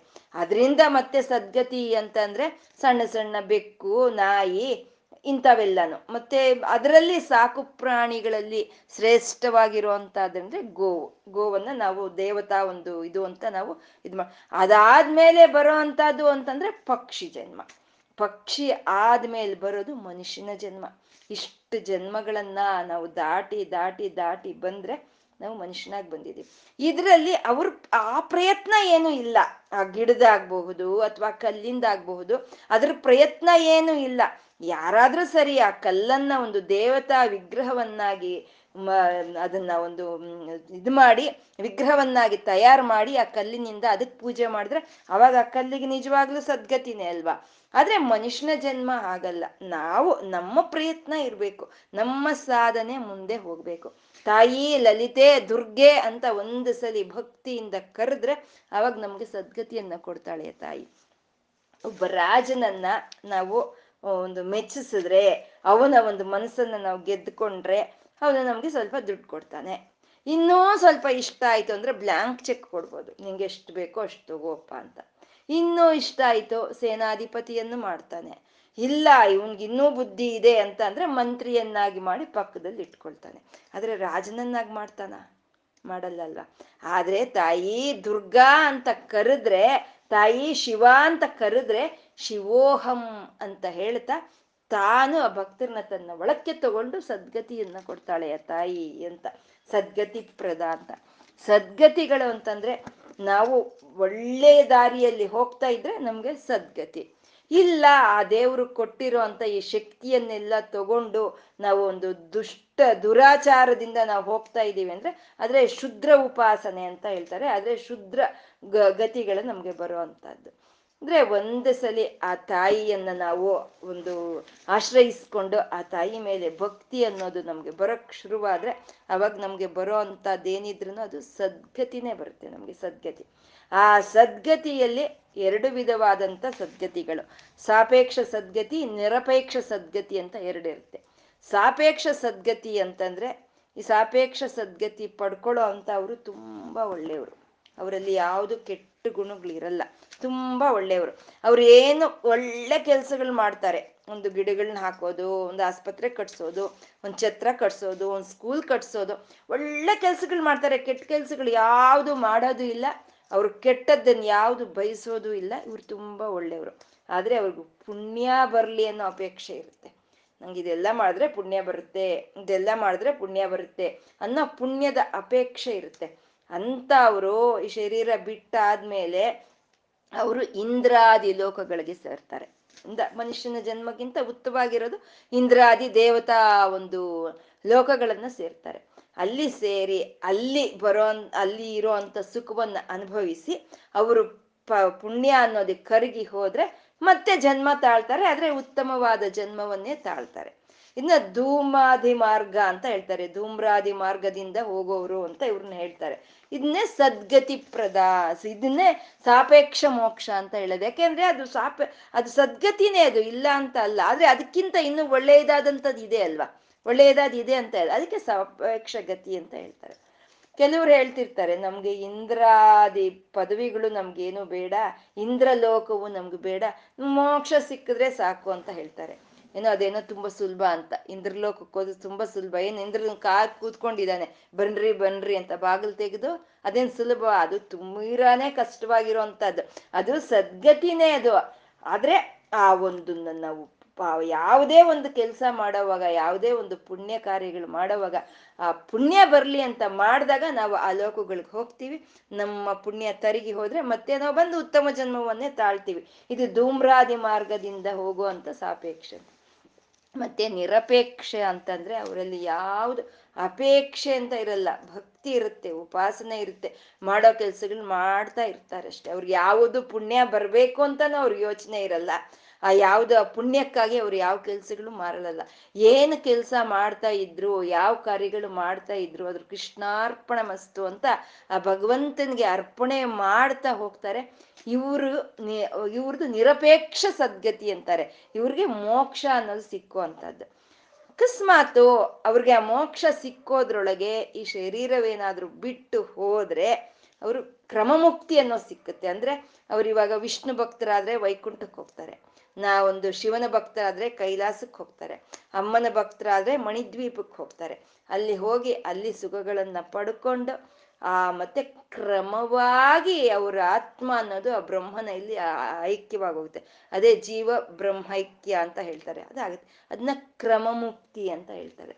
ಇನ್ನು ಕೆಲವರು ಇರ್ತಾರೆ ಅವ್ರು ಜೀವನ್ ಮುಕ್ತರು ಅಂದ್ರೆ ಅವ್ರು ಇಲ್ಲಿ ಬದುಕಿರ್ಬೇಕಾದ್ರೇನೆ ಆ ಮುಕ್ತಿಯನ್ನ ಪಡ್ಕೊಳ್ತಾರೆ. ಅಂತ ಅವರೇ ಒಬ್ರು ಶಂಕರರು, ಒಬ್ಬ ರಮಣ ಮಹರ್ಷಿಗಳು, ಒಬ್ಬ ರಾಮಕೃಷ್ಣ ಪರಮಹಂಸರು, ಇಂಥವ್ರು ಅವ್ರ ಜೀವನ್ ಮುಕ್ತಿರು ಅಂತ ಹೇಳ್ತಾರೆ. ಇವೆಲ್ಲ ಸದ್ಗತಿಗಳೇ. ಆ ತಾಯಿಯನ್ನು ನಾವು ಆಶ್ರಯಿಸ್ಕೊಂಡಾಗ ತಾಯಿ, ಅಮ್ಮ, ನೀನೇ ಬೇಕು ನನಗೆ, ನಿನ್ನನ್ನು ಹೊರತಾಗಿ ನನ್ಗೆ ಬೇರೆ ಇನ್ನೊಂದು ಬೇಡ ಅಂತ ಯಾವ ಭಕ್ತರು ಕರೀತಾರೋ ಆ ತಾಯಿಯನ್ನ ಅಂತ ಅವ್ರಿಗೆ ಸದ್ಗತಿಗಳನ್ನ ಕೊಡ್ತಾಳೆ ಆ ತಾಯಿ ಅಂತ ಸಪೇ, ಸಾಪೇಕ್ಷ ಸದ್ಗತಿ, ನಿರೂಪೇಕ್ಷ ಸದ್ಗತಿ ಎರಡು ಅವಳೇ ಕೊಡ್ಬೇಕು. ಅವಳು ಕೊಟ್ರೇನೆ ನಮ್ಗೆ ಆ ಸದ್ಗತಿ ಅನ್ನೋದು ಸಿಕ್ಕುತ್ತೆ ಅಂತ ಸದ್ಗತಿ ಪ್ರದ ಅಂತ ಅಂದ್ರು. ಆ ತಾಯಿನೇ ಕೊಡ್ಬೇಕು. ಆ ತಾಯಿ ಕೊಡ್ಬೇಕು ನಮ್ಗೆ ಅಂತಂದ್ರೆ ನನ್ಗೆ ಇನ್ಯಾವುದು ಬೇಡ ತಾಯಿ, ನೀನೇ ಬೇಕು ನನ್ಗೆ ಅಂತ ನಾವು ಕೇಳ್ಕೊಂಡ್ರೆ ತನ್ನ ಒಳಕ್ಕೆ ನಮ್ಮನ್ನ ಎಳ್ಕೊಂಡು ನಮ್ಗೆ ಆ ಸದ್ಗತಿಯನ್ನ ಕೊಡೋ ಅಂತ ತಾಯಿ ಸದ್ಗತಿ ಪ್ರದ ಅಂತಂದ್ರು ಸರ್ವೇಶ್ವರಿ ಅಂತಿದ್ದಾರೆ. ಸರ್ವೇಶ್ವರಿ ನಾಮಕ್ಕೆ ನಾವೇನು ಹೆಚ್ಚಿನ ಒಂದು ಇದು ಹೇಳ್ಕೊಳ್ಳೋ ಅವಶ್ಯಕತೆ ಇಲ್ಲ. ಒಂದು ನಿರಿ, ನಿರೀಶ್ವರದಲ್ಲಿ ಹೇಳ್ಕೊಂಡಿದ್ದಾವೆ. ತಾನೇ ಸರ್ವಶಕ್ತಿಮಯಿಯಾದ ಆ ತಾಯಿನೇ ಸಮಸ್ತವಾದ ದೇವತೆಗಳಿಗೂ ಈಶ್ವರತ್ವವನ್ನು ವಹಿಸ್ಕೊಂಡಿದ್ದಾಳೆ. ಆದ್ರೆ ಆ ತಾಯಿಗೆ ಇನ್ನೊಬ್ಬ ಈಶ್ವರಿ ಇಲ್ಲ ಅಂತ ಅಲ್ಲಿ ನಿರೀಶ್ವರ ಅಂದ್ರೆ ಇವಾಗ ಎಲ್ಲಾ ಶಕ್ತಿಗಳನ್ನ ತನ್ನ ಒಂದು ಹಿಡಿತದಲ್ಲಿ ಹಿಡಿದಿಟ್ಕೊಂಡಿರೋ ತಾಯಿ.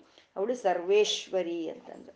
ಸರ್ವಮಯಿ ಅಂತ ಇದ್ದಾರೆ ನಾವು ಸರ್ವಶಕ್ತಿಮಯಿ, ಸರ್ವ ಸರ್ವಮಂಗಳ ಅಂತ ನಾವು ಯಾವಾಗ ಉಪಾಸನೆ ಮಾಡ್ತೀವೋ ಆವಾಗ ಅವಳು ಸರ್ವಮಯಿ ಅನ್ನೋದು ನಮಗೆ ತಿಳಿಯುತ್ತೆ. ಈ ಸರ್ವಶಕ್ತಿಮಯಿ, ಸರ್ವಮಂಗಳ ಅಂತ ಹೇಳಿರೋದ್ರಲ್ಲಿ ಆ ತಾಯಿಯ ಒಂದು ಲಕ್ಷಣಗಳನ್ನ, ಆ ತಾಯಿಯ ಒಂದು ವಿಭೂತಿಗಳನ್ನ ಹೇಳಿದ್ರೆ, ಈ ಸರ್ವೇಶ್ವರಿ ಅಂತ ಹೇಳೋದು, ಸರ್ವಮಯಿ ಅಂತ ಹೇಳೋದು ಅವಳ ವಿಶ್ವರೂಪ ಸಂದರ್ಶನವನ್ನು ತೋರಿಸುತ್ತೆ. ಸರ್ವೇಶ್ವರಿ ಅಂದ್ರೆ ಪ್ರತಿಯೊಂದು ಕಣದಲ್ಲೂ, ಮೂರು ಲೋಕಗಳಲ್ಲೂ ತುಂಬಿಕೊಂಡಿರುವಂತಹ ತಾಯಿ ಅವಳು ಸರ್ವೇಶ್ವರಿ. ಸರ್ವಮಯಿ, ಸಮಸ್ತದಲ್ಲೂ ಆ ತಾಯಿನೇ ಇದ್ದಾಳೆ ಅಂತ ತಿಳ್ಕೊಳ್ಳೋದು, ಸರ್ವಮಯಿ ಅಂತ ಹೇಳೋದು. ಒಂದು ಪುಸ್ತಕ ಇದೆ, ಒಂದು ಸಾವಿರ ಪುಟಗಳು ಇರುವಂತ ಒಂದು ಗ್ರಂಥ ಇದೆ ಅಂದ್ರೆ ಅದು ಅದ್ರ ಅದ್ರ ತುಂಬಾ ಅಕ್ಷರಮಯವೇ ಇರುತ್ತೆ ಅಕ್ಷರಮಯವೇ ಇರುತ್ತೆ. ಒಂದು ಮಹಾ ಸಮುದ್ರ ಇದೆ ಅಂತ ಅಂದ್ರೆ ಅದ್ರ ತುಂಬಾ ನೀರೇ ಇರುತ್ತೆ, ನೀರಿನ ಮಯವಾಗಿರುತ್ತೆ ಆ ಸಮುದ್ರ ಅನ್ನೋದು. ಹಾಗೆ ಈ ವಿಶ್ವವೆಲ್ಲ ಅಮ್ಮನ ಮಯವಾಗಿದೆ ಅಂತ ಹೇಳ್ತಾ ಸರ್ವಮಯಿ ಅಂತ ಅಂದ್ರು. ಒಂದು ಸಣ್ಣದಾದ ಒಂದು ಕಣವನ್ನು ತಗೊಂಡ್ರೆ, ಆ ಕಣದಲ್ಲಿ ಕಣವನ್ನು ತಗೊಂಡ್ರೆ ಬ್ರಹ್ಮದೇವರವರೆಗೂ ಸಮಸ್ತದಲ್ಲೂ ವ್ಯಾಪಿಸ್ಕೊಂಡಿರೋ ಅಂತ ಚೈತನ್ಯ ಸ್ವರೂಪಿಣಿ ಅವಳು ಸರ್ವಮಯಿ ಅಂತ ನಮ್ಗೆ ಮನಸ್ಸಿಗೆ ಅರಿವಿಗೆ ಬರುತ್ತೆ. ಯಾವಾಗ ಅವಳು ಸರ್ವಶಕ್ತಿಮಯಿ, ಸರ್ವಮಂಗಳ ಸದ್ಗತಿ ಪ್ರದ ಅಂತ ನಾವು ಉಪಾಸನೆ ಮಾಡಿದಾಗ ಎಲ್ಲಾ ಕಡೆ ಅವಳೇ ಇದ್ದಾಳೆ ಅನ್ನೋದು ನಮ್ಮ ಮನೆ ಮನಸ್ಸಿಗೆ ಅನುಭವಕ್ಕೆ ಬರುತ್ತೆ. ಯಾವುದನ್ನು ನೋಡಿದ್ರು, ಯಾರನ್ನ ನೋಡಿದ್ರು, ಪ್ರಕೃತಿಯಲ್ಲಿ ಏನನ್ನು ನೋಡಿದ್ರು ಅದು ಆ ತಾಯಿಯ ಒಂದು ಚೈತನ್ಯವೇ. ಅದು ಚಾ, ತಾಯಿಯ ಚೈತನ್ಯ ಅನ್ನೋದು ಈ ಪ್ರಪಂಚದಲ್ಲೆಲ್ಲ ತುಂಬಿಕೊಂಡಿದೆ ಅಂತ ನಮಗೆ ಮನಸ್ಸಿಗೆ ಅರಿವು ಬರುತ್ತೆ. ಒಂದು ಉಂಗುರ ಇದೆ. ಆ ಉಂಗುರದಲ್ಲಿ ವಿಧ ವಿಧವಾದಂತ ಒಂದು ಕಲ್ಲುಗಳು ಹಾಕಿರ್ತಾರೆ. ಒಂದು ರೂಬಿ ಅಂತಾರೆ, ಇನ್ನೊಂದು ಅಂತಾರೆ, ಜೇಡು ಅಂತಾರೆ. ವಿಧ ವಿಧವಾದಂತ ಒಂದು ಕಲ್ಲುಗಳು ಹಾಕಿರ್ತಾರೆ. ಅದರಲ್ಲಿ ನಗೀಶಿ ವರ್ಕು ಅಂತ ಕೆಲಸ, ಒಳ್ಳೆ ಕೆಲಸ ಮಾಡಿರ್ತಾರೆ. ಅದನ್ನ ಹಾಕೊಳ್ಳೋ ಅಂತವ್ರು, ಅದ್ ನೋಡ್ತಾರೆ ಯಾವ ಅಲ್ಲಿ ಇದೆ, ಅದು ಯಾವ ಕಲ್ಲು ಹಾಕಿದ್ದಾರೆ, ಅದಕ್ಕೆ ಯಾವ ಕೆಲಸ ಮಾಡಿದ್ದಾರೆ ಅಂತ ಹಾಕೊಳ್ಳೋರು ನೋಡ್ತಾರೆ. ಆದ್ರೆ ಆ ಗೋಲ್ಡ್ ಸ್ಮಿತ್ ಏನ್ ನೋಡ್ತಾನೆ? ಆ ಉಂಗರವೆಲ್ಲ ಬಂಗ, ಬಂಗಾರು ಮೈವೆ ಅಂತ ನೋಡ್ತಾನೆ. ಅವ್ನಿಗೆ ಯಾವ ಕಲ್ಲಿದೆಯೋ ಯಾವ ಒಂದು ಕೆಲಸ ಆಗಿದೆಯೋ, ಅದು ಅವಶ್ಯಕತೆ ಅವನಿಗಿಲ್ಲ. ಉಂಗರವೆಲ್ಲ ಬಂಗಾರು ಮೈವೆ ಅಂತ ನೋಡ್ತಾನೆ. ಹಾಗೆ ಈ ಪ್ರಪಂಚದ ಒಂದು ವಸ್ತುಗಳ ಮೇಲೆ ಬಿದ್ದಿರೋರ್ಗೆ ಈ ರೂಪ ನಾಮಗಳು ಕಾಣಿಸುತ್ತೆ, ಆಕಾರಗಳು ಕಾಣಿಸುತ್ತೆ. ಆದರೆ ಈ ಲಲಿತೆಯನ್ನ ಯಾರು ಹಿಡ್ಕೊಂಡಿರ್ತಾರೋ ಅಂಥವ್ರಿಗೆ ಈ ಪ್ರಪಂಚ ಎಲ್ಲ ಅವಳೇ ತುಂಬಿಕೊಂಡಿದ್ದಾಳೆ ಅಂತ ಸರ್ವಮಯಿ ಅಂತ ನಮಗೆ ಮನ, ಮನಸ್ಸಿಗೆ ಅರಿವಿಗೆ ಬರುತ್ತೆ. ಯಾವಾಗ ಸರ್ವಶಕ್ತಿಮಯಿ, ಸರ್ವಮಂಗಳ ಅಂತ ಯಾವಾಗ ಉಪಾಸನೆ ಮಾಡ್ತೀವೋ ಸಮಸ್ತವಲ್ಲೂ ಅವಳೇ ತುಂಬಿಕೊಂಡಿದ್ದಾಳೆ ಅನ್ನೋದು ನಮಗೆ ಮನಸ್ಸಿಗೆ ಅದು ಇದಾಗುತ್ತೆ ಅಂತ ಅಮ್ಮ ಸರ್ವಮಯಿ ಅಂತ ಹೇಳಿದ್ರು. ಆ ಸರ್ವಮಯಿ ಆದಂತ ತಾಯಿಯನ್ನ ಹೇಗೆ ನಾವು? ಯಾವ ಮಂತ್ರದಿಂದ ಹಿಡ್ಕೋಬೇಕು ನಾವು ಅಂತಂದ್ರೆ ಸರ್ವ ಮಂತ್ರ ಸ್ವರೂಪಿಣಿ, ಎಲ್ಲಾ ಮಂತ್ರಗಳು ಅಮ್ಮನ ಸ್ವರೂಪವೇ ಅಂತ ಹೇಳ್ತಾ ಇದ್ದಾರೆ. ಎಲ್ಲಾ ಮಂತ್ರಗಳು ಅಮ್ಮನ ಸ್ವರೂಪವೇ. ಎಲ್ಲಾ ಮಂತ್ರಗಳು ಅಂತ ಅಂದ್ರೆ ಶ್ರೀವಿದ್ಯೇನೆ ಎಲ್ಲಾ ಮಂತ್ರಗಳು ಸಮಸ್ತ ಇವಾಗ ಲಲಿತಾ ಸಹಸ್ರನಾಮವನ್ನು ನಾವು ನೋಡಿದ್ರೆ ಎಲ್ಲ ಮಂತ್ರಗಳು ಇದೆ ಸ ಇದರಲ್ಲಿ. ಒಂದು ಸರ್ವಶಕ್ತಿಮಯಿ ಅಂತ ಹೇಳ್ದಾಗ್ಲೆ ನಾವು ಆ ಶ್ರೀಚಕ್ರದಲ್ಲಿ ಬಿಂದು ಸ್ವರೂಪಿಣಿ ಅಮ್ಮ. ಆ ಬಿಂದು ಸ್ವರೂಪಿಣಿಯಾದ ಅಮ್ಮನವರ ಸುತ್ತ ಅಕ್ಷೋಭ್ಯ ದೇವತೆಗಳು ಇರ್ತಾರೆ. ಆ ದೇವತೆಗಳು ಎಲ್ಲ ಸೇರಿ ಇರುವಂತ ಬಿಂದು ಸ್ವರೂಪಿಣೆ ಸರ್ವಶಕ್ತಿಮಯಿ. ಮತ್ತೆ ಶ್ರೀಚಕ್ರದಲ್ಲಿ ಇರುವಂತ ಸಮಸ್ತವಾದ ಮಂತ್ರಗಳನ್ನ ಅಮ್ಮನ ಒಂದು ಚೈತನ್ಯದಿಂದಾನೇ ಕೂಡಿದೆ ಅಂತ ಹೇಳ್ತಾ ಸರ್ವಶ ಸರ್ವ ಮಂತ್ರ ಸ್ವರೂಪಿಣಿ ಅಂತ ಹೇಳ್ತಾ ಇದ್ದಾರೆ. ಸರ್ವ ಮಂತ್ರಗಳ ಅಮ್ಮನ ಸ್ವರೂಪವೇ ಅಂತ. ಲಲಿತಾ ಸಹಸ್ರನಾಮದಲ್ಲಿ ಎಷ್ಟು ಮಂತ್ರಗಳು ಬರುತ್ತೆ? ಶ್ಯಾಮಲಾ ಅಂದ್ರು ವಾರಾಹಿ ಅಂದ್ರು ಗಣೇಶ ಅಂದ್ರು ಮತ್ತೆ ಸಾವಿತ್ರಿ ಅಂತಾರೆ, ಗಾಯಿ, ಗಾಯತ್ರಿ ಅಂತಾರೆ, ಉಮಾ ಅಂತಾರೆ, ಚಂಡಿ ಅಂತಾರೆ, ಎಷ್ಟು ಶಿವ ಅಂತಾರೆ, ವಿಷ್ಣು ಅಂತಾರೆ, ಸೂರ್ಯ ಅಂತಾರೆ, ಎಲ್ಲಾ ವಿಧವಾದ ಮಂತ್ರಗಳು ಲಲಿತಾ ಸಹಸ್ರನಾಮದಲ್ಲಿ ಬರುತ್ತೆ. ಆ ಎಲ್ಲಾ ಮಂತ್ರಗಳ ಸಮಾರ ಶಕ್ತಿನೇ ಲಲಿತಾ ತ್ರಿಪುರ ಸುಂದರಿ ಅಂತ ಹೇಳೋದಂದ್ರೆ ಸರ್ವ ವಿಧವಾದ ಮಂತ್ರಗಳ ಸ್ವರೂಪಿಣಿ ಅಮ್ಮ ಅಂತ ಸರ್ವ ಮಂತ್ರ ಸ್ವರೂಪಿಣಿ ಅಂತಂದ್ರು ಮತ್ತೆ ಮಂತ್ರಗಳು ಅಂದ್ರೆ ಅಕ್ಷರಗಳು. ಅಕ್ಷರಗಳು ಎಲ್ಲ ಅಮ್ಮನ ಸ್ವರೂಪವೇ. ಮಾತೃಕಾವರ್ಣ ರೂಪಿಣಿ. ಅಮ್ಮ ಇನ್ ಮುಂದೆ ಮಾತೃಕಾವರ್ಣ ರೂಪಿಣಿ ಅನ್ನೋ ನಾಮವು ನಮಗೆ ಬರುತ್ತೆ. ಎಲ್ಲಾ ಮಂತ್ರಗಳು ಅಕ್ಷರ ರೂಪಗಳೇ. ಅಕ್ಷರ, ಅಕ್ಷರಗಳೆಲ್ಲ ಅಮ್ಮನ ರೂಪವೇ ಅಂತ. ಈ ಪರ ಆಗಿ ಇರೋಂತ ಸಂಕಲ್ಪ ಅನ್ನೋದು ಒಂದು ನಾದವನ್ನು ತಗೊಂಡು ಅದು ವೈಖರಿಯಾಗಿ ಮಾತಿನ ರೂಪದಲ್ಲಿ ಆಚೆ ಬರುತ್ತೆ. ಆ ಮಾತು ಹೇಗಿರುತ್ತೆ? ಅಕ್ಷರ ರೂಪಗಳಲ್ಲಿ ಇರುತ್ತೆ. ಇವಾಗ ಇದೇನು ಪರ, ಇದೇನು ವೈಖರಿ, ಇದೇನು ನಾದ ಅಂತ ನಾವೇನು ಇವಾಗ ತಲೆ ಕೆಡಿಸ್ಕೊಳ್ಳೋದಿಲ್ಲ.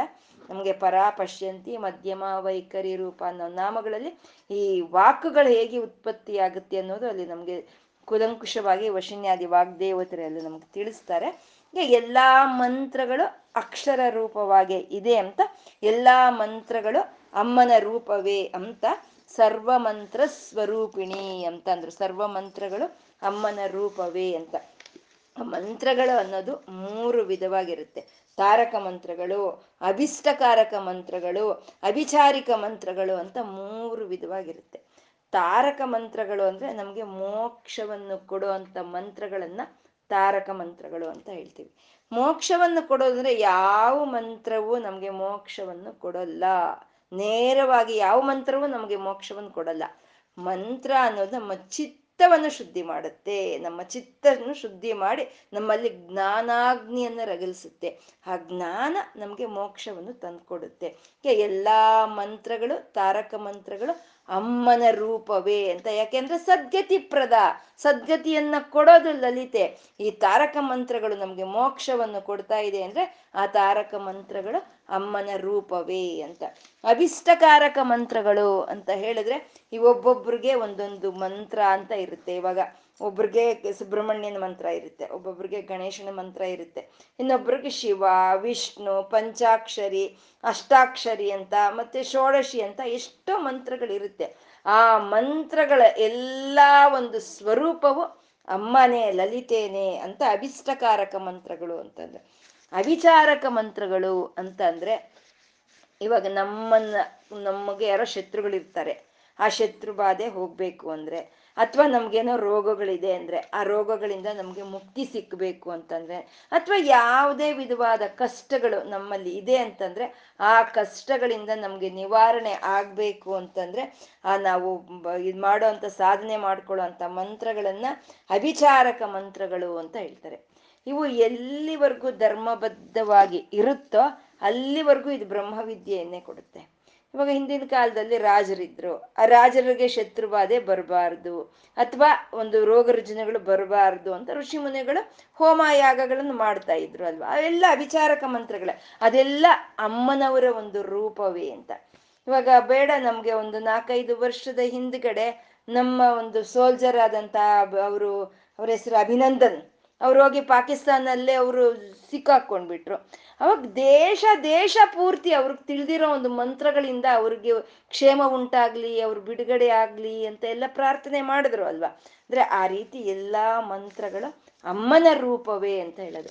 ಮತ್ತೆ ಇದು ಶಾಬರಿಕ ಮಂತ್ರಗಳು ಅಂತ ಹೇಳ್ತಾರೆ. ಅಂದ್ರೆ ಚೇಳು ಕಚ್ತು ಮಂತ್ರ ಹಾಕು, ಹಾವು ಕಚ್ತು ಮಂತ್ರ ಹಾಕು, ದೃಷ್ಟಿ ಮಂತ್ರ ಹಾಕು.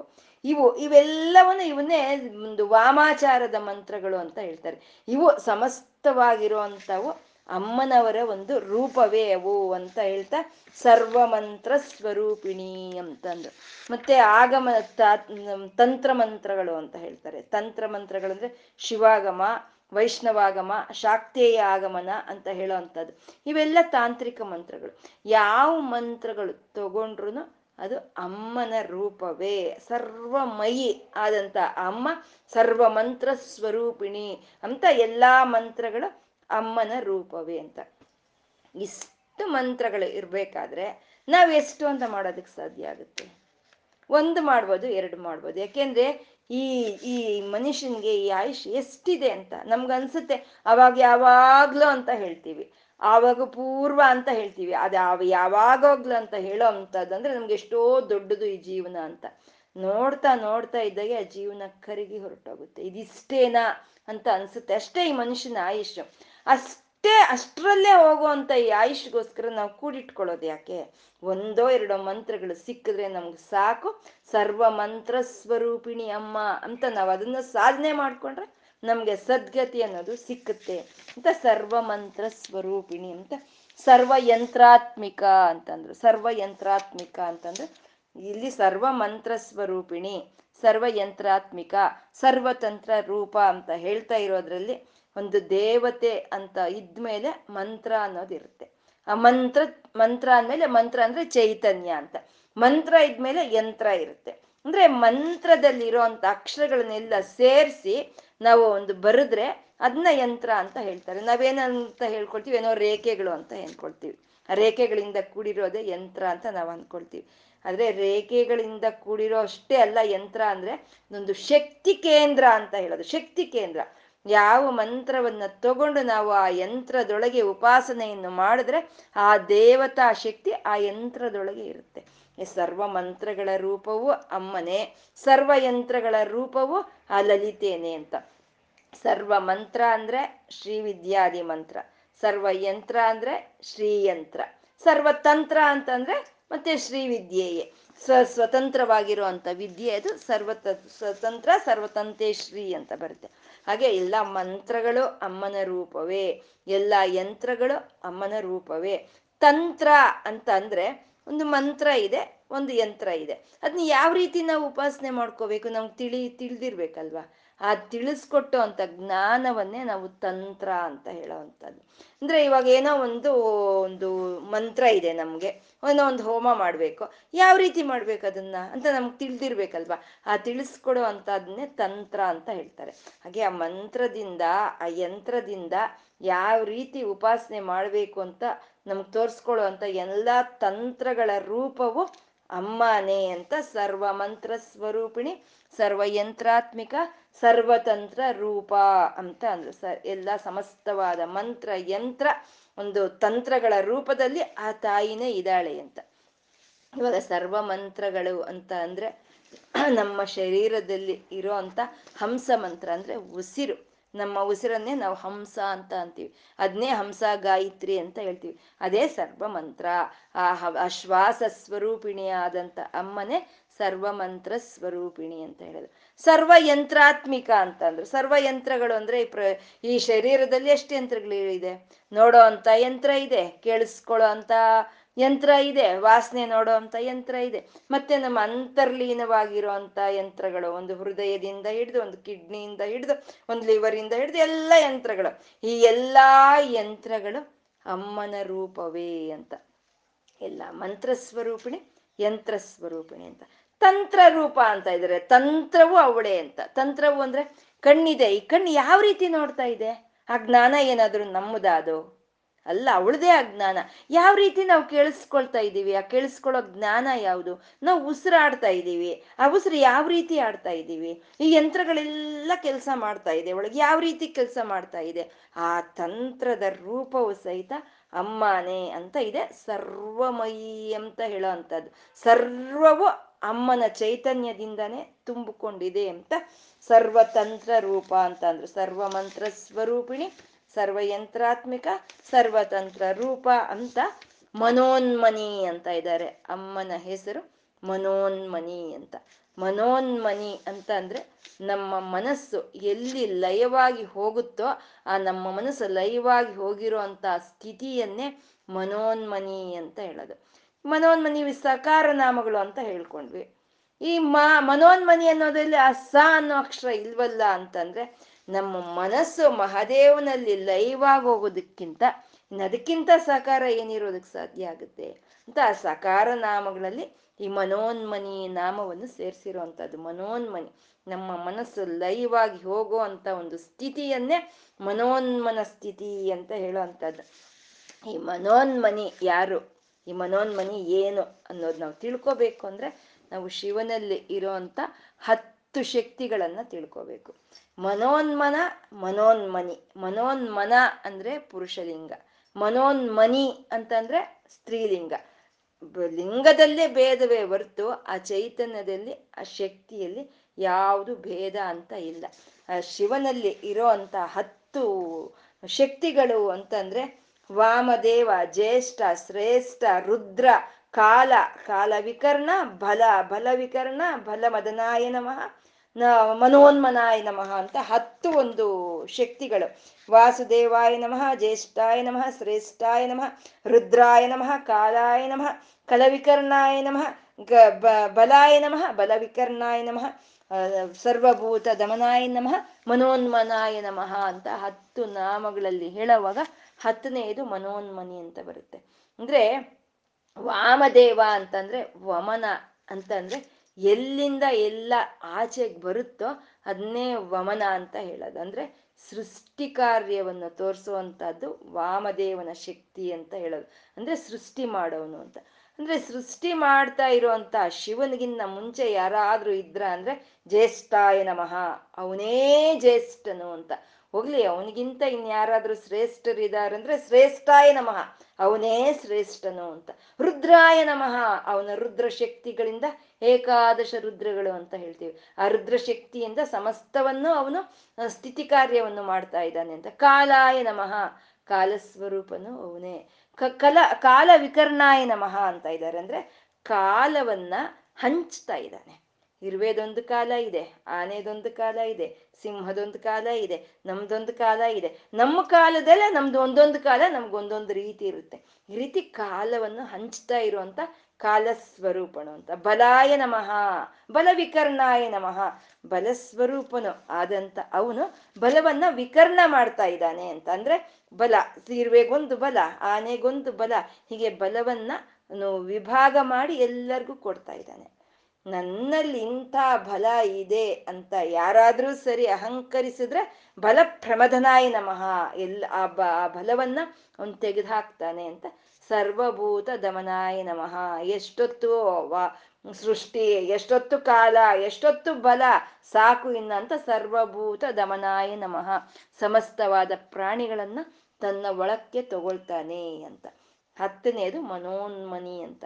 ಅಂದ್ರೆ ಸೃಷ್ಟಿ, ಸ್ಥಿತಿ, ಲಯಗಳನ್ನ ಮಾಡೋ ಅಂತ ಆ ಪರಮಾತ್ಮನ ಶಕ್ತಿ, ಆ ಸೃಷ್ಟಿ, ಸ್ಥಿತಿ, ಲಯಗಳನ್ನ ಒಳಕ್ಕೆ ತಗೊಂಡಾಗ ಇರೋ ಶಾಂತ ಸ್ಥಿತಿಯನ್ನೇ ಮನೋನ್ಮನ ಸ್ಥಿತಿ ಅಂತ ಹೇಳೋದು.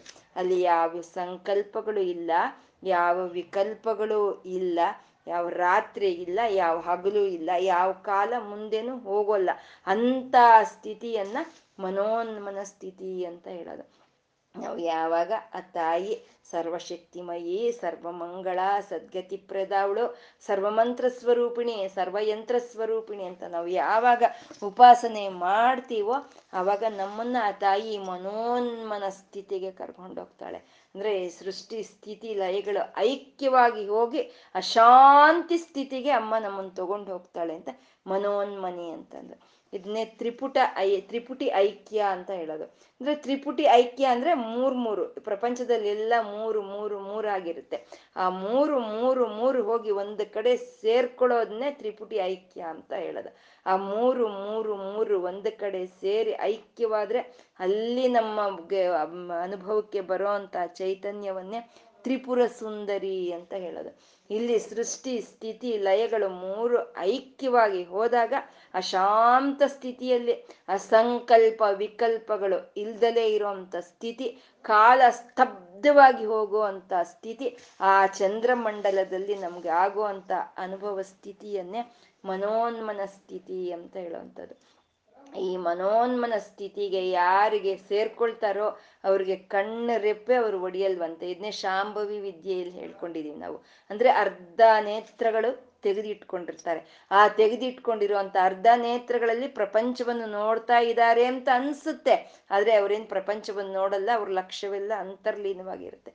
ಉಸಿರು ಸಹಿತ ಕಟ್ಟಿ ಹೋಗುತ್ತಂತೆ ಅಲ್ಲಿ. ಆ ಉಸಿರು ಶ್ವಾಸ ನಿಂತು ಹೋಗುತ್ತಂತೆ. ಅಂತ ಸ್ಥಿತಿಯನ್ನ ಮನೋನ್ಮನ ಸ್ಥಿತಿ ಅಂತ ಹೇಳೋದು. ಅಂದ್ರೆ ರೆಪ್ಪೆಗಳು ಮುಚ್ಚೋದಾಗ್ಲಿ, ತೆಗಿಯೋದಾಗ್ಲಿ ಇಲ್ಲ ಅಂತ. ಅಂದ್ರೆ ಸೃಷ್ಟಿ, ಸ್ಥಿತಿ, ಲಯಗಳು ಮೂರು ಐಕ್ಯವಾಗಿ ಹೋಯಿತು ಅಂದ್ರೆ ಆ ಕಣ್ಣು ರೆಪ್ಪೆ ಹಾಗೆ ಸ್ತಬ್ಧವಾಗಿ ನಿಂತೋಯ್ತು ಅಂತ. ಅಮ್ಮನವ್ರ ಕಣ್ಣು ತೆಗೆದ್ರೆ ಸೃಷ್ಟಿ, ಕಣ್ಣು ಮುಚ್ಚಿದ್ರೆ ಲಯ, ಎರಡು ಇಲ್ಲ ಅಂದ್ರೆ ಅಲ್ಲಿ ಸ್ತಬ್ಧವಾಗಿ ಹೋಗಿದೆ ಅಂತ.